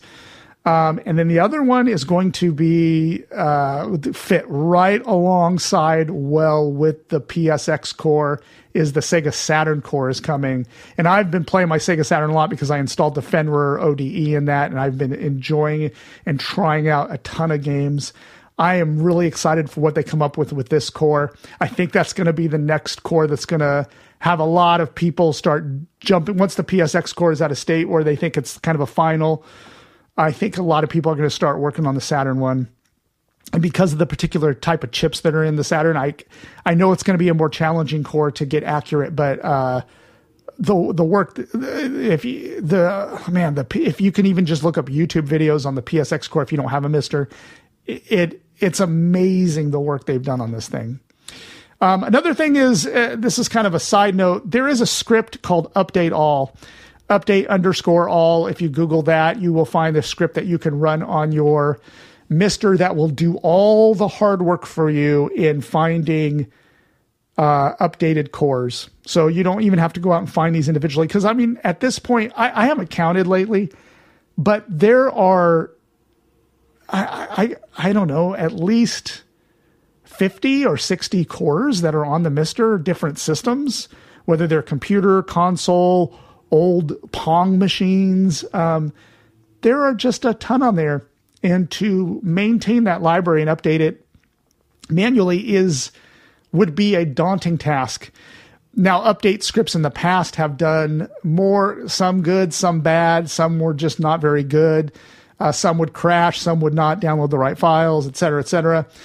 If you Google update underscore all, you will find a script that not only is good out of the box, because it will update arcade cores, um, it will update all the computer console cores, all that stuff. Uh, it'll update BIOS files, it'll update um, all sorts of things. Cheats now, it does the cheats. Can you believe that? Cheats and everything. Um, it it now also does the filters, the CRT filters. Now, some people uh, online don't like to use CRT filters, some do. I I think they look pretty bad on most systems, kind of like the those minis. That I didn't think they looked that great on there. Uh, in, in emulators like PC emulators, they don't look great. The ones on MiSTer are amazing. In fact, one of my favorite ones is called is under Shadow Mask One X, and it is the Sony Trinitron 1968 filter. It looks like my Sony PVM. I mean, the screen it's it's a subtle it's like most scanline filters that I've seen are are are just trying to brute force their way to look like scan lines. Scan lines are subtle. I mean, if you have a real CRT on, on a higher quality CRT, they're subtle. They're not these just lines running across the across the screen. The there are so many new filters on here, and just looking through all of them, the Sony Trinitron 68 has been my favorite one for a while. I've been applying it to almost every core that I have, and it looks brilliant. I, I've just started trying it last week on the PSX core, and it it it brings a tear to my eye that it looks so great. It reminds me of playing it on my old Toshiba uh, flat CRT uh, because the scan lines in there are very subtle, uh, but they look good and they they they make they you know the one good thing about scan lines and and the fake scan lines that are that are put on there is they do tone down the jaggy edges of digital sprites and digital uh, art on games. Uh, you know, they were designed on CRTs, so when when you see them, they're they're jaggy and harsh, whereas these filters will kind of soften them. So I love just going through them and exploring the way all these different filters looks. I mean, that seems like a geeky thing to do, but it, it enhances playing these games and, and using this core. So those have been there. And then the final thing I want to talk about the the GBA, the Game Boy Advance, the Game Boy, Game Boy Color cores have, have worked well for a long, long time. They not only play the games very well, they have save states, which when I'm playing games for the show and I can only play in little 10 minute, 15 minute increments, as you know, the save states, the the save if if the cartridge supported save at all, which a lot of them didn't, but if they did support it, you had to usually get to a checkpoint in the game, and I don't have time for that. I can't just I can't just go find the save state or the save checkpoint. So having save state saves me a ton of time in research. The GBA, I, especially the GBA core, recently I, I, was doing another playthrough on the first Advance Wars, uh, which I love. Love that game. In fact, I was going to use it for my. Uh, we're doing six good chibi style games. I was going to do Advance Wars because they are chibi style graphics, but um, I opted to do a different one. But I I love that game so much, I just decided to keep playing it, and uh, I am I, just those cores themselves with the save states is amazing, and save states are coming to more and more cores. The PlayStation core has a save state, which I found pretty amazing. Um, anyway, so the, I, really, the, I just want to touch base on some of the newer things that have been happening with me and the MiSTer. Um, hope you enjoyed it. Hope it inspires you to get uh, MiSTer because they are rising in price these days. Uh, the base price has risen, I think, twenty or twenty or forty bucks in the last year. So now's the time to get in it because the price is only going to rise on them. Um, there's so many options for the add-on boards now, and so many cool things to do. It's time to jump in. Uh, so anyway, thanks for listening. I will see you next month. All right, we are back here live in the studio, enjoying our weekend vibes and porters and Yes, what have you, our San Diego beers. And uh, I don't know. I guess we'll uh, dig into six good games.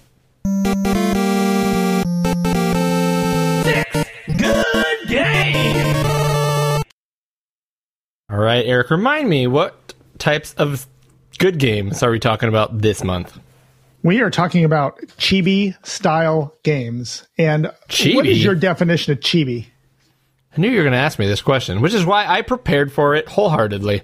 Excellent. Um, so I did do some research to make sure my definition was accurate enough, and I think it is accurate enough. But for the most part, my definition, the way it's important to me, is that it is a style of art, uh, typically cute, but where the main purpose is to show m- more emotion on the character's face therefore their face is usually two to three times the size of their body.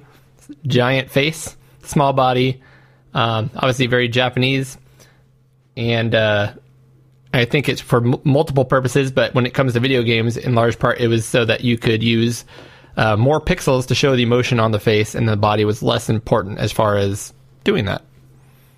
Yeah, and, and I meant to do research before this show to to look into it, like the the what the what the chibi really means. What is the root meaning of the word chibi? Like, what does it translate to? And I I dropped the ball, totally didn't research that, but I'm assuming it means something like cute or small or something like that, right?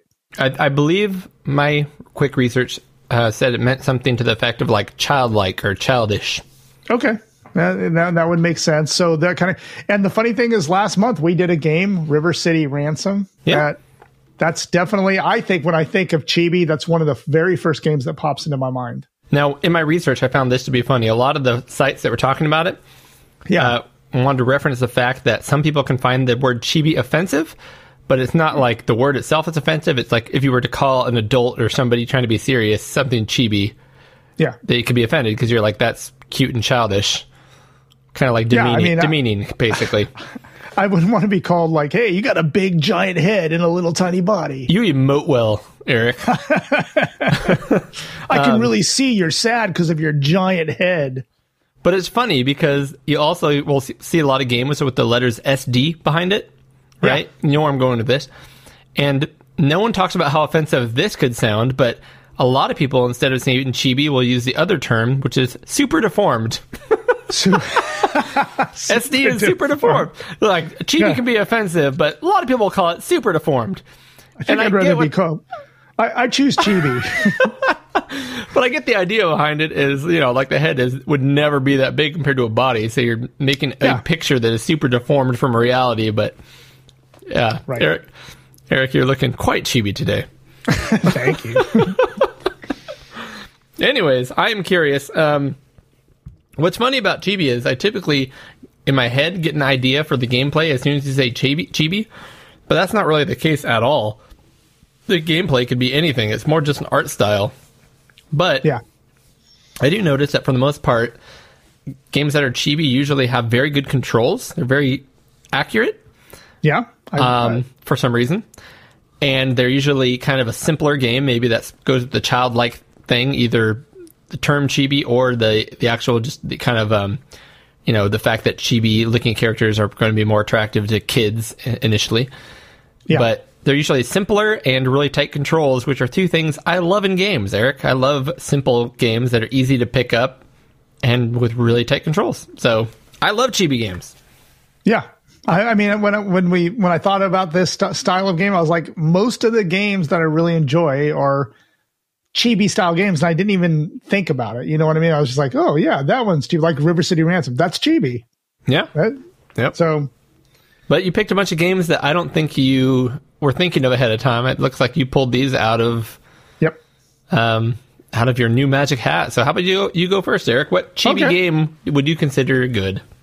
Okay, so I'm going to start with a game that I actually find the history of it uh, as interesting as the game. So uh, d- let me ask you this question: ha- Yeah. Have you seen this movie, Scott Pilgrim versus the World? Have you seen that? I have seen this movie, and before the movie was a graphic novel, I believe. Yep, there's a graphic novel. There were several graphic novels by Oni Press by Brian Lee O'Malley, um, which I've I've I, I've never owned them. I've never really read them all the way through. I've seen them and kind of flipped through them in the store. Yeah. But that is the my choice for number one is Scott Pilgrim versus the World, the game. Um, if you think about the movie, the movie is about um, Scott Pilgrim, of course, and he is falls in love with this character Ramona Flowers, and it's kind of this. Uh, he has to battle seven evil boyfriends. Several, several seven evil exes. Yeah, I'm sorry. Several, yeah, several evil ex-boyfriends. I should have been more clear on that.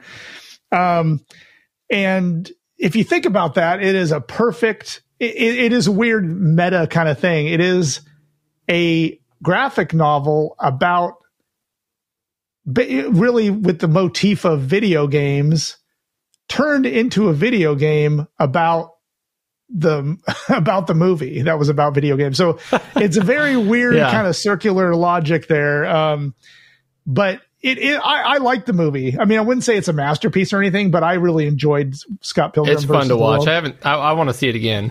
Yeah. And it is based on it is very video game heavy. Like he hits somebody and like a bunch of coins fly out of him and Yeah. there's like a high score thing above him and it's tallying like high scores. I mean, it very much is a game for video game nerds. I mean, it is it's cool. I, I like the I, I do like the movie, so I was very intrigued about the game. Now, the uh, let me cover the history first before I cover the game because I find that very interesting and it is a lesson in what not to do by companies and it's something you and i cody have talked about Yep. on the show We've talked lot. about this game. Um, yeah one of our first episodes, we referenced this game, which is neat. Yep. so the game was originally released digitally for xbox 360 and the playstation 3 in august 2010 okay and Okay. so you could buy it digitally and download it and play it and have fun with it and you think hey i have this game forever guess what That's what I think every time I buy something. I go, "Wow, I have this forever." Yep. In December 2014, so that's only four years later. And you know, the Xbox 360, and this is from my perspective because I had the 360. Um, four years is not a long time in its lifetime. I mean, that that console. The Switch was is already four years old. Yeah, exactly. The the 360 was relevant for well over 10 years. So four years into this, it gets delisted. Okay. And nobody knows for sure why, because I mean, even the research I did today said it was probably due to the licensing expired, like licensing for the movie. Mm-hmm. Or maybe the music that's in on it, or whatever it is. Some license expired, so they delisted it. Okay. After that, if you had it on your hard drive, you could still keep playing this game. But it started to get these legs afterwards. Like people were really interested in this game. Like, hey, it's a very cool beat 'em up. Um, there was DLC for this game. There was all sorts of stuff. People really like this game. So, I mean, it, roughly, this game, we'll talk about it in a minute, but it is a beat 'em up game. It is like kind of like a Streets of Rage style beat 'em up game with kind of chibi style characters. I mean, their heads are pretty large compared to their bodies. And RPG elements, just like River City Ranch. Uh, Exactly. And lot, this game, which we'll talk about in a minute, draws a lot from other games, lots of other games.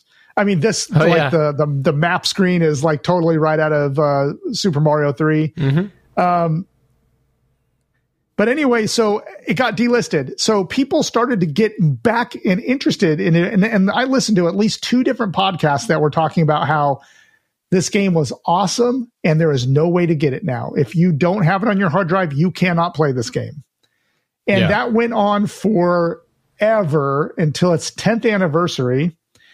Um, when one of the like somebody approached Ubisoft and was like, "Hey, we we would like to the 10th anniversary is coming. Let's reissue this game. Let's let's remaster it." Ubisoft, to their credit, was like, "You know what? That's a good idea. Let's start working on that." And they did. And um, it was released on January 14th, 2021. And it came out for a bunch of different systems PlayStation 4, Xbox One, Nintendo Switch, Windows, Amazon Luna. I don't even know what that is. Oh, the Luna. That's where we're gonna have to buy uh, you and Tim. We're gonna have to have a battle of the Luna. exactly. Oh man, Luna. Woof. That's uh I don't know what that is. That that's not good marketing. and the Stadia. At least I've heard of that. Um, yeah. but it is called Scott Pilgrim versus the World. The game, the complete edition, includes all the DLC, um, which the DLC included extra characters like Knives Chow and uh, uh, God, uh, the other guy who's great in in the movie. I can't remember his name. He was the roommate. Um, can't remember his name, but anyway. So anyway, that's the history. So I think that is a good lesson in uh, fi- that is a good argument for buying physical copies of games because this which by the way i guess there is a company that is working on a physical version of this game i don't think it's released yet though Yes. I, I, believe it to be a limited run. yeah i think The it's most, limited run the most right. popular one, or the most. Yeah, all right so let's one. talk about the game finally because i'm going on and on here Oh, there's a game. That's right. I'm Yeah. sorry. scott pilgrim is a game is a beat 'em up game, a lot like Streets of Rage 2. So it's side scrolling. The graphics are very stylistic. I, I love the graphics in this game. They're very cartoony, although they are very cheap. They're not very chibi. They're on the edge of chibi. Like, I mean, realistically, quite- those heads are huge, but nowhere near as big as Yeah, like most games, the heads are giant, and I mean, and the bodies are tiny. Bodies are small in this, but the heads are are are very large, so you can see their uh, emotions on their face. It's chibi. It is chibi. It is chibi. Yep. So again, we like we were explaining this game. You play now. Let me let me also tell you this. This game is much much better played with multiple people. Well, then we're gonna have to Um, do that. Yep, I played this game with my son for a little bit. That's the only time I ever played it multiplayer, and it was much easier to clear levels and to get the bosses and beat bosses in this game. Um, by yourself, it's kind of a slog because you have to like grind more for money and and and there are shops in this game so you can boost your abilities, you can boost your weapons, stuff like this. This is one of those style games where you can pick up a lot of there's a lot of environmental stuff you can do. You can pick up trash cans and all sorts of things. When you defeat enemies, coins pop out of them. You collect you- the coins. Can and you throw bad guys? Can you throw people you've already beaten up? and Throw their, Absolutely. their corpses at other people. You Yes. absolutely can do that. Yeah. And so there are multiple characters you can play. You can play as Ramona Flowers. You can play as uh, Scott Pilgrim, of course. Uh, there's a, but a lot of the other characters in the game you can play as. Uh, again, you get to the bosses. The boss battles are really pretty awesome. I mean, you you see the seven ex boyfriends in different. You know, just it, it does follow the movie. So there is like a guy who's a you know, a, a movie star, but he also skateboards and you battle him. Uh, th- they're just a ton of, if you like the movie and you've seen it, this game, you will love this game. I mean, it is really, really well done, very colorful. Also, the music, I don't know if I have the notes here. I think I do here. Do, do, do, do. Programmers, artists, the composer. Now I'm going to butcher this probably. Well, Go not. for it. Anamanaguchi. No, I didn't butcher it at all. That's exactly what it is. There you go. Anamanaguchi. They wrote one of the best soundtracks for just about any game. I mean, I know that's a bold statement, but it is an amazing soundtrack Really? on this. Man, So okay, I'm gonna have you to got- buy this. yeah, you got to get you got to hear the you got to hear the soundtrack on this. It is a really fun game. Great sound, great music, great graphics, very lots of different types of enemies, lots of different types of bosses. Um anyway, give this a shot. Scott Pilgrim vs. the World. You can buy it now on Switch.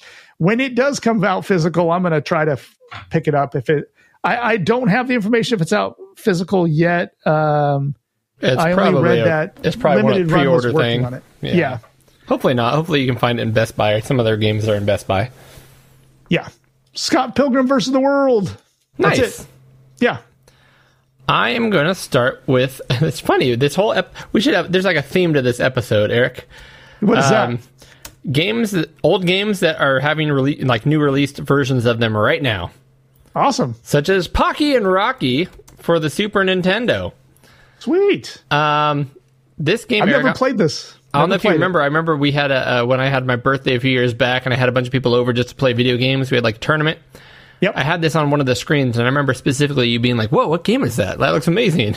I'm like, "It's Pocky and Rocky," and at at that point you had not heard of it, but um, Pocky and Rocky is a game that did actually get released in America, although the cartridge is hundreds and hundreds of dollars if you get the American one because it's not Yikes. common. yeah. Um, I think it came out late, but it is a very Japanese game, and it is a game about this. Um, I, I mean, high level overview, but this little girl and this like magical raccoon who is human sized. Um, and of course, you know, like any good video game, something happens to the cre- the woodland creatures of the forest, and the raccoon comes and uh, I love this first line right in the in the cutscene. Uh, for some reason, in every like cartoon, every kid show, people don't run up and just start t- talking about something awful. They don't just say, "Hey, Timmy fell in the well." They say something terrible has happened, and they wait for the other person to say, "What happened? What is so terrible?" Um, apparently not that urgent. No. Got time Not for that banter. Um, so, anyways, basically, all their fan, their friend woodland creatures. Actually, they're not even woodland creatures. They're goblins, which sound bad to me, but apparently they're supposed to be good. have turned against everybody, and it's up to this raccoon and this purple-haired chibi girl to um, knock some sense into them by shooting them with fireballs and cards. Yeah. Um, so it's a very colorful, very pretty. Um, I mean, it's just gorgeous. It's it's a lot of action, and it is it's uh, how would you describe the gameplay? It's really kind of like I, I would either say twin stick shooter, but it's only you fire only in the direction you're pointing. So it's not Yeah. really a twin stick shooter, but it's more it's like almost an like, action. almost like Commando. Yeah. Um, Yeah. But you don't only scroll vertically. You can also, uh, you know, there's parts. It's it's on a track, uh, but you can scroll left to right or vertically or right to left, or I think down at certain points in the game. And you're just blowing away these really creative, colorful Japanese bad guys over and over and over again, going down kind of these corridors. Um, Yeah. Lots of different enemy types, different. Um, you know, we just went through like a city with like a dock, and now we're in like this dark woodsy area, and now we're heading to the river, and there's fish with legs that are jumping on the dock, and it got to blow those guys away because every, everybody's bad. Everyone's out to get you. Uh, and it's two player game, couch co op, so the second player does play as the raccoon, if I remember correctly. Nice. Pretty, I- I- it's almost game. like a shmup, but um, but you can stop and walk around, and there are shmups like that. I can't. The, the names aren't coming to my mind, but it, it's almost like a shmup. And it has, uh, it is, yeah, it has that vibe because it's really fast. Like it's Commando, but much faster. Yeah. Which much much bigger sprites and much uh, more emotion on the sprites because they have big chibi heads. Um, I love this. There's a lot of moments like this in the game where you can tell it was a, a Japanese translation done to English that just makes me laugh. Um, There's nothing wrong with it, but here's the first boss, and he comes out and stops and says his opening line line to you, which is "Ha ha ha, I am your adversary." He goes, "Ha ha! I am your adversary." so, if if real life could be anything like this, at least we'd know who's out to get us before they attack us. You know, like that would that would do well for our society. I think. Oh, you are my adversary. I will fight you then. Um. anyways, I don't have to say too much more about that. Really cool game. And it's a game that I really want to dig into. It's one of those games that I I start up often and play a level or two and go, man, I need to get to that and just like dig into it because it's really fun. But I never go further than that. You know. Right. Um, and I deserve to. It deserves me to. So, Pocky and Rocky, which just got a new game, um, a remastered version of this game with a whole bunch of, I think, new content and stuff released on all the new systems. So, Are you? I know it's on the? Switch. Yep. Oh wow! In fact, let- if I if you go to Google right now and type Pocky and Rocky without the word SNES in there, uh, everything that po- here you go, Pocky and Rocky resh- reshrined. So Reshrined. Yep. Wow. So let me just click on it really quick and just see what that looks like. But here's the new version for. Um, uh, well, I know it's coming out on on Switch, but other stuff I'm sure. But yeah, there it is. It's kind of a. Uh, there we go. Oh, the graphics are still really good. It still Man, looks. look at the look at the color texture on that. yeah, it definitely looks like. Um, it's definitely it, it feels like the same game, but the graphics, while they still look, they maybe look 32 bit, if you will. Yeah. but the very smooth animation and much bigger enemies and all kinds of cool stuff. So this is like the third Pocky and Rocky almost. Looks really cool. It does look really cool. Cool, cool. Nice. That's a good pick. I, I this is one of those ones I'm gonna take a note right now that I need to play that one. New or old? I'll just pick. I'll pick whichever. For what for you? Yeah. Oh, Probably do I, I got one, you. I right? got you. Yeah, yeah, yeah. Yeah. All right, so this one you can help me with, Cody, because honestly, we were running out of time for this episode, and I picked it because I was researching chibi style games on the Saturn because I've been big into Saturn lately. I did not know this game existed. I know you have you have the original copy of this, and the- Tim said The much Tim less pl- expensive Japanese version of it. Yes. Yeah. And I, I think Tim said, was mentioning he had played it before. I had never even heard of this game until like I, I loaded it up on the Saturn. Um, the game I picked is we have moved Chibi into 3D, 3D, 3D chibi and this is Virtua Fighter Kids on the Sega Saturn. Fighting This game, is- Eric. It is a fighting game, yes, and I I did I I probably played it for about half an hour. Um, it is a, and it's funny you mentioned this because I have the wiki article printed out here because I wanted to get some information out of it. Okay. It's made by Sega AM2, but it, one of the first lines is, um, a super deformed version of, of Virtual Fighter 2. Yeah, there you go. Not offensive. Speaking of super offensive. deformed, Not offensive. Just it's just that all these children in this game who are beating each other senseless are super deformed. yeah. they are super deformed. Exactly. Yeah, they do have giant heads, which I find it funny because some of these characters will do flips in the game. Um, Just rotate their little legs over their gigantic chrome dome. when they flip, they're literally just their body is just circumnavigating their head. like it, the body just flips around the head and then lands. It's, it's hilarious. Love it. Circumnavigating. Um, Good word. So it was released in the arcades. So I didn't know that. I've never seen this in the arcade. I would have loved it. I think it's the Japanese arcades. I don't know if it Yeah. came out here. uh, and on the Sega Saturn in 1996. Um, it, uh, it's, it, it's so so cool. So every character in here basically is just a kid version of the actual fighters from Virtual Fighter 2. They're not kids though. So like this dude that was uh, that Cody and I are watching on the screen here, he's got a beard. This one's got a beard. He looks like uh, the guy that uh, the yoga instructor that steals your girlfriend on vacation. Is what this guy looks like. exactly. So these really are just miniaturized versions of the Virtua Fighter 2 characters, but and it is funny like during the intro when you first boot this game, like it shows like the Virtual Fighter 2 fighter. Like there's this there's a female fighter, I forget her name, but she's standing there looking badass and like rocking back and forth ready to fight. And then she's like, "What?" And she looks down at her leg, and there's like this tiny little version of her, like pulling eh, pulling on her pant leg. And uh, so even they're in on the joke. Like these are just like little weird clones of them, like like malformed clones. Deformed clones. um, but I mean, and there's I, again, I only played this for about half an hour, and there's not much to say because there is. It's a fighting game. It's a 3D fighting game. And listen, I was big into Virtua Fighter and Virtua Fighter 2. I love both those games. Still play them to this day. I think they're really cool. Uh, very polygonal. Like they're, you know, there's the, the, the 3D is very, very, uh, low texture, polygonal. So that gives some kind of charm to the game. Um, the fight if you played those, a lot of the moves still translate over to this. So I mean, you're still you're you're just playing a bunch of like like this says super deformed versions. Yep. And and another thing is the sound. Like when they make their little sounds, like like they get hit, they it's like they're yeah they're all like on helium. it's like they like helium.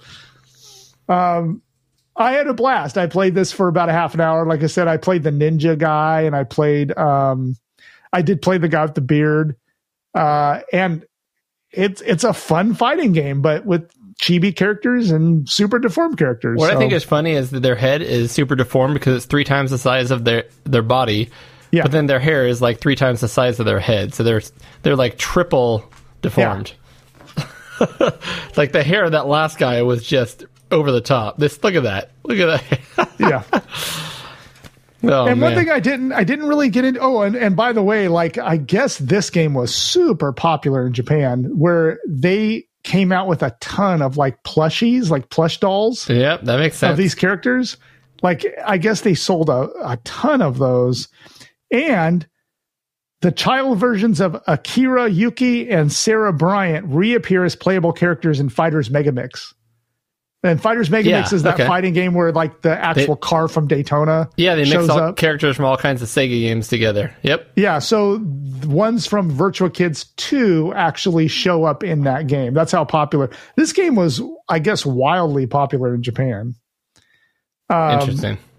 So anyway, I, I played it. I'm gonna go back. I'm gonna I'm gonna play this as one of my I like uh, fighting games are one of my like uh relaxing kind of games. Like I like to before I go to bed, I load up Street Fighter all the time. Play play as far as I can get, and when I die, I go to bed. It's kind of like that deal. I'm gonna start like incorporating some virtual fighter kids into my uh nightly Your regime. rotation. Yeah. All right. Well, my next game is a game that I've probably talked about in the show. I don't know. I don't care. I love it. Yeah. And that is Bubble Bobble 3, also known as Parasol Stars, which Eric, Yeah. um, obviously you're a huge Bubble Bobble fan, A huge, huge love so it. I'm sure you like uh, Bubble Bobble 2, which is called Rainbow Island. Yep, I do love that one. And both of those games came out in the arcades first, and then they've made ports for like all kinds of systems. Yes. Parasol Stars, in my opinion, to me, is my favorite Bubble Bobble game. Okay. Love it. And it was uh, created specifically and designed only for the PC Engine TurboGrafx, whatever you want to call it. Yeah. And then from there, it was ported to only a few things uh, Game Boy, of all things, the NES, where it got much uglier, and the Amiga, which The Amiga. I have not played the Amiga version, so I can't speak on that one, but It's a good version. I've played it. I the I I first played this on the TurboGrafx 16 when I first got one, and I I loved it. I like I said, there's something about Bubble Bobble games. I love them all. Well, I, I never caught on to Rainbow Island. That one's never clicked for me. But the Bubble Bobble one I love, and Parasol Stars has become my favorite. This game is just like Bubble Bobble, if you've played it or not. Uh, Single screen clearing game uh, where there's platforms of different shapes. They're almost like mazes. Um, enemies that basically uh, can either fly around or walk on platforms and fall. Some of them will stop and then jump up on platforms from time to time. And whereas in the first Bubble Bobble, you blow your, you know, these little uh, humans have who have turned into lizards or dinosaurs or whatever you want to call them, Bub and Bob. Bob and Bob. Um, but you would blow bubbles, and you have to try to. It was kind of imprecise, and it worked. It was kind of imprecise though. Like if you blew a bubble wrong, it would kind of bounce off the person. You had to hit them perfectly with it. Or if they turned into a bubble and got caught in the bubble, you have to pop the bubble. But you kind of um, you can kind of nudge the bubble out of the way while you're trying to pop on it. Yep. And uh, so it's you kind of have to get used to the feel of Bubble Bobble One. Parasol Stars is extremely straightforward as far as um, doing what you're trying to do. Um, so you basically have a parasol, or which is a fancy way of saying an umbrella for sun, not rain. Um, which apparently is a thing in Japan. I don't know the last time I've seen somebody use an actual parasol. um, but you're a, a boy. I think you're Bub. I don't know. I don't know the story, the lore. Um, and in this game, you can put the paras- the parasol uh, above you to block things from, from that are falling on you. Or there's like little droplets of water that can fall through levels and and kind of make their way down the level. And if you catch that on the top of your parasol while it's up, it'll hang out there on top of parasol until you let go of the parasol button, in which case it shoots across the screen. Um, or you can keep holding it up and get more and more things collected up there. For example, if there's um, bubbles that have a little fire emblem in there, you can collect like five of those together to make one huge fire bubble. And at that point, you're not just throwing a bubble across the uh, the map. You're, um, for example, the fire one drops a big old kind of wad of fire on the ground in that area, so that if any enemies touch that wad of fire, they die. Or um, there's ones that have electrical bolts in them, which it, again, if you have five of those and shoot it, the electrical bolt becomes gigantic and shoots across the screen. Um, there's all kinds of power ups like feet, like shoes that make you go faster.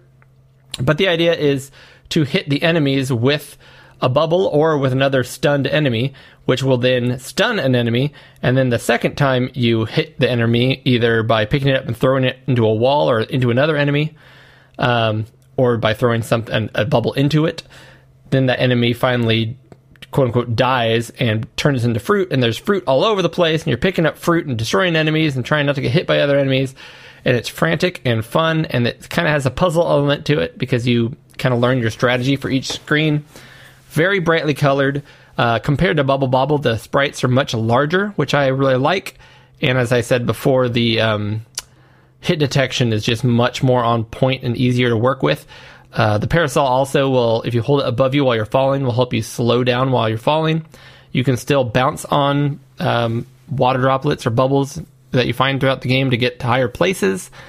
Um, and then the part, part I love about this game for like high scoring is when you throw something across the screen, there'll be areas that are kind of invisible to you, but as you throw things across the screen, it'll pr- unlock all kinds of fruit and candy and things that are just worth points.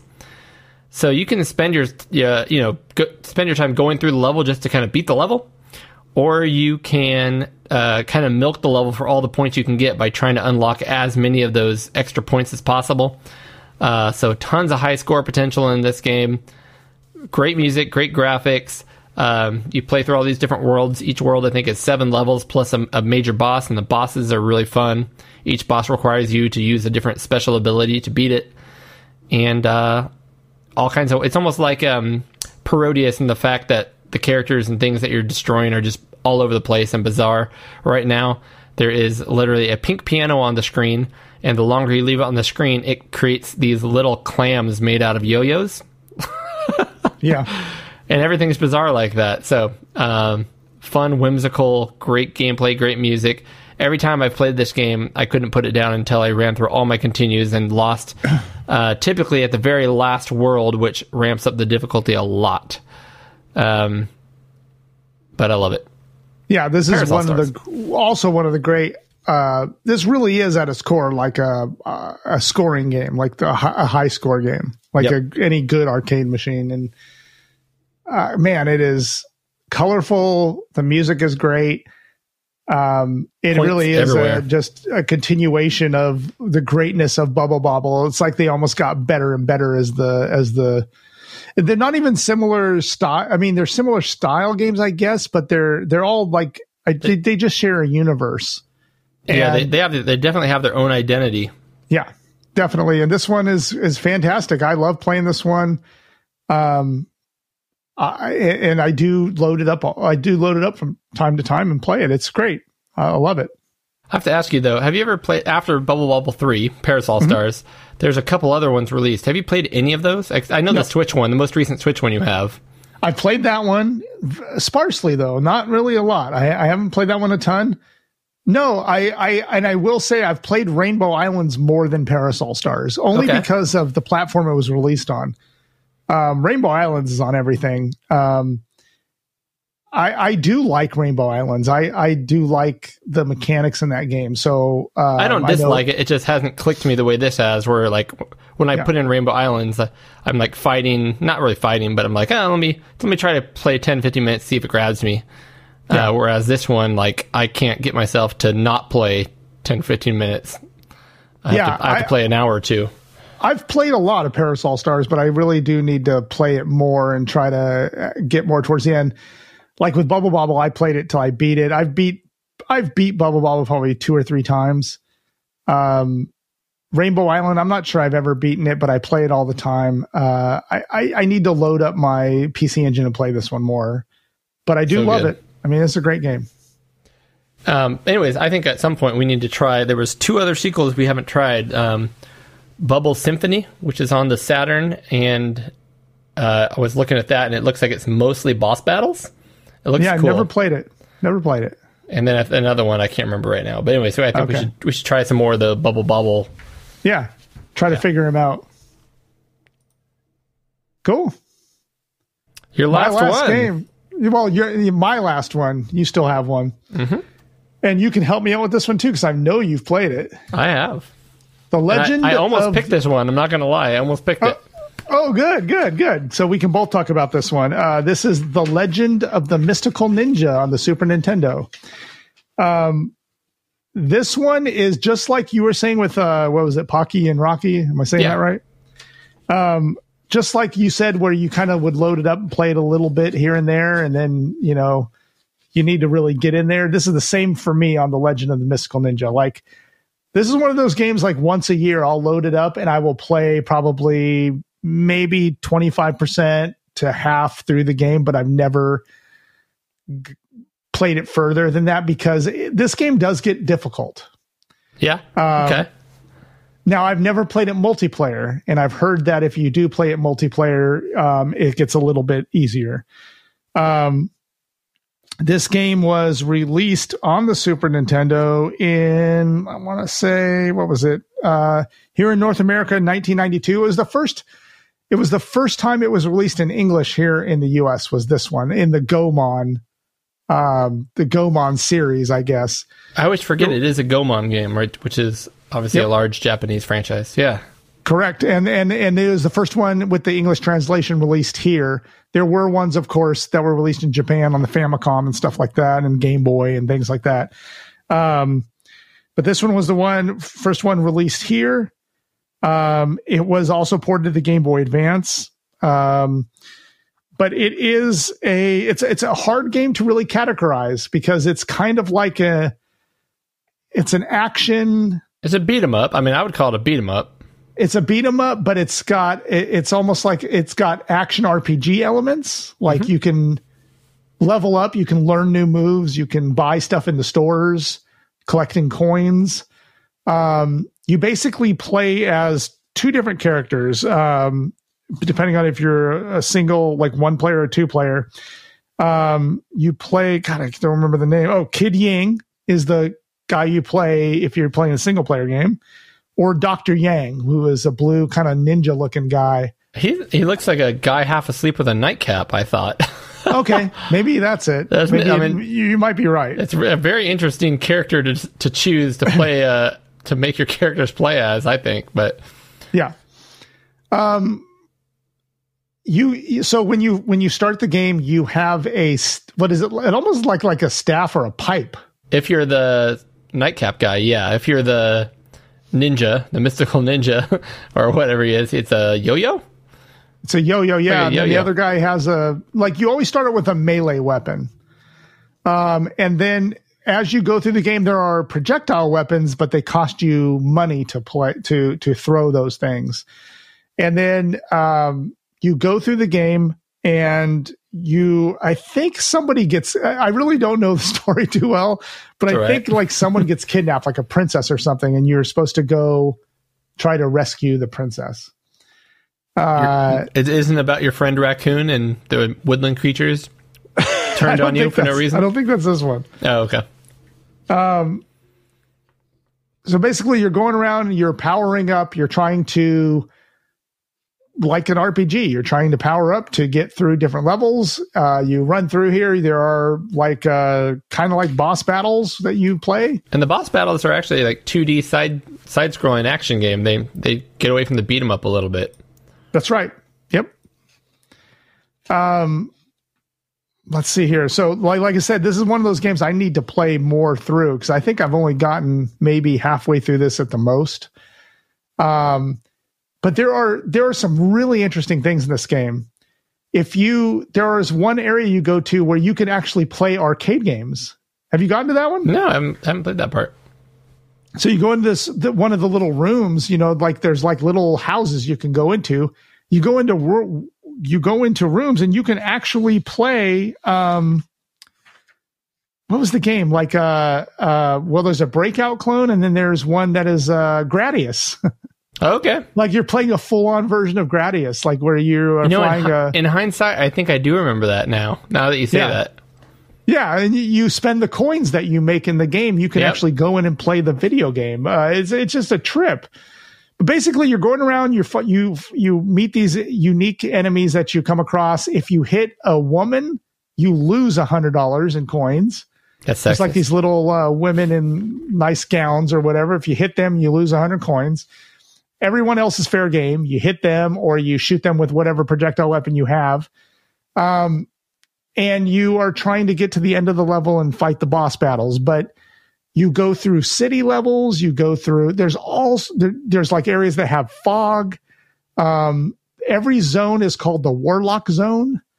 Um, so Warlock Zone one, two, three, four.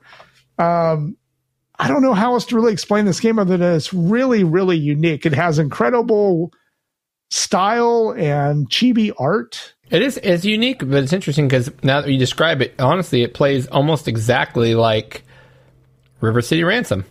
You're right. But the artwork and the way it feels feels like a completely different game. I w- almost wouldn't call it a side-scrolling beat 'em up, but it is with RPG elements because you're buying things. yep. But yeah, no, this is a good one, and uh, it's a, it's one we need to add to our uh, couch co-op list next time you come over because we always, whenever we play together, we're like, let's grab a good two-player game, and then we can't think of any of them. We can't even think of one, but this one, one of of the very cool features in this, which I saw on a video because I haven't played this two player yet. When you're on certain levels and you play two player, you can jump on your your partner's back, Okay. and one player controls the movement and jumping, and the other player controls the attacks. Nice. So you're you, you jump on the back, and then you you navigate through certain areas, like- and you have to do that to get through the level. It's like Mario Kart Double Dash. Yeah, exactly. So Very anyway, cool. I mean, I probably butchered the. It's a hard one to explain, but it's a it's a lot of fun. It does get very difficult towards the end, but it's uh, it's a it's a it's one you should play if you have a Super Nintendo. I agree. I don't All know. right. If I, I don't know if I agree about Virtual Fighter Kids, but I agree about Legend of the Mystical Ninja. Okay, Fighting games. I don't find them entertaining, Eric. Um, the last one on my list is a game that was released on a number of things, such Yeah. as Steam, and uh, I think I think you can get on the Switch now and other things. But it's a very small little game, probably released by a very small independent developer, maybe even a one-person team or a very small person team. I don't know. Um, and it came out at a time, in my opinion, uh, kind of the PS3 era when small little indie games were just starting to become available on the virtual shops and things.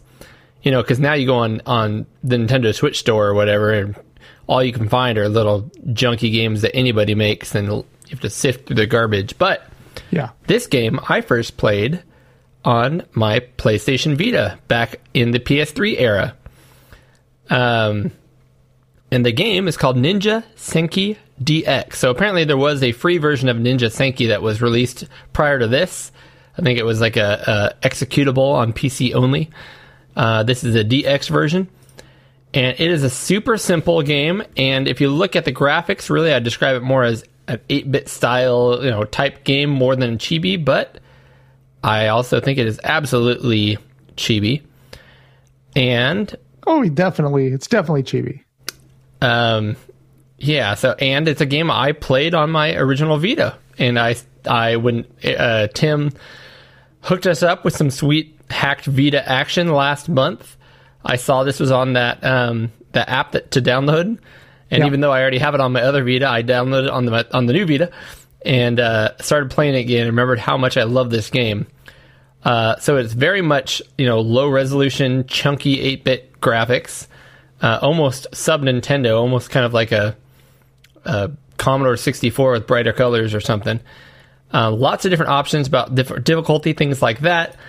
Uh, but the game is super, super simple and fun. You are this super chibi little ninja made of I don't know 30 pixels, and you've got a gigantic head, and basically it's a head and two legs. It's almost what it looks like and it is platforming and shooting these ninja stars that are literally the size of your whole body. And it is you can jump, you can double jump, and you can shoot ninja stars, and that is the complete extent of what you can do. And it's all about level design and um, enemies, and you have five health points per per life, and you have three lives and you try to get as far through the game as you can on your three lives, and each life, you know, giving you five health points. Um, there is a timer, but the timer is very um, lax. You have plenty of time, Yeah, and they show the amount of enemies uh, on the side of the screen all time, so you know how many enemies you have killed and how many there are left. There is something called Koban. I can't remember. I think that's coin. Um, and then there is a time target. So this game, you can play it to try to just get through the whole game and beat the game. You can also play each level to try to collect every coin, to kill every enemy, to beat the game within a certain time target. And each time you achieve one of these goals, it kind of checks a, a list for the game for you. So also after you beat the game, you can still go back and be like, well, now I want to complete every level, beating every enemy. Cool, I did that. Now if I want, I can try to com- get all the coins.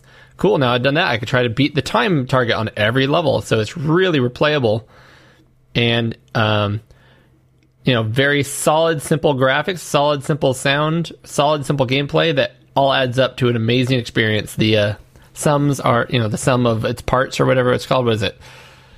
The sum is greater it's than more the, than the sum of its parts. yeah, there you go. I, was gonna destroy that saying. Um, yeah, simple, fun, love it, and I think it's uh even when they were charging for it, I think it was like two ninety nine.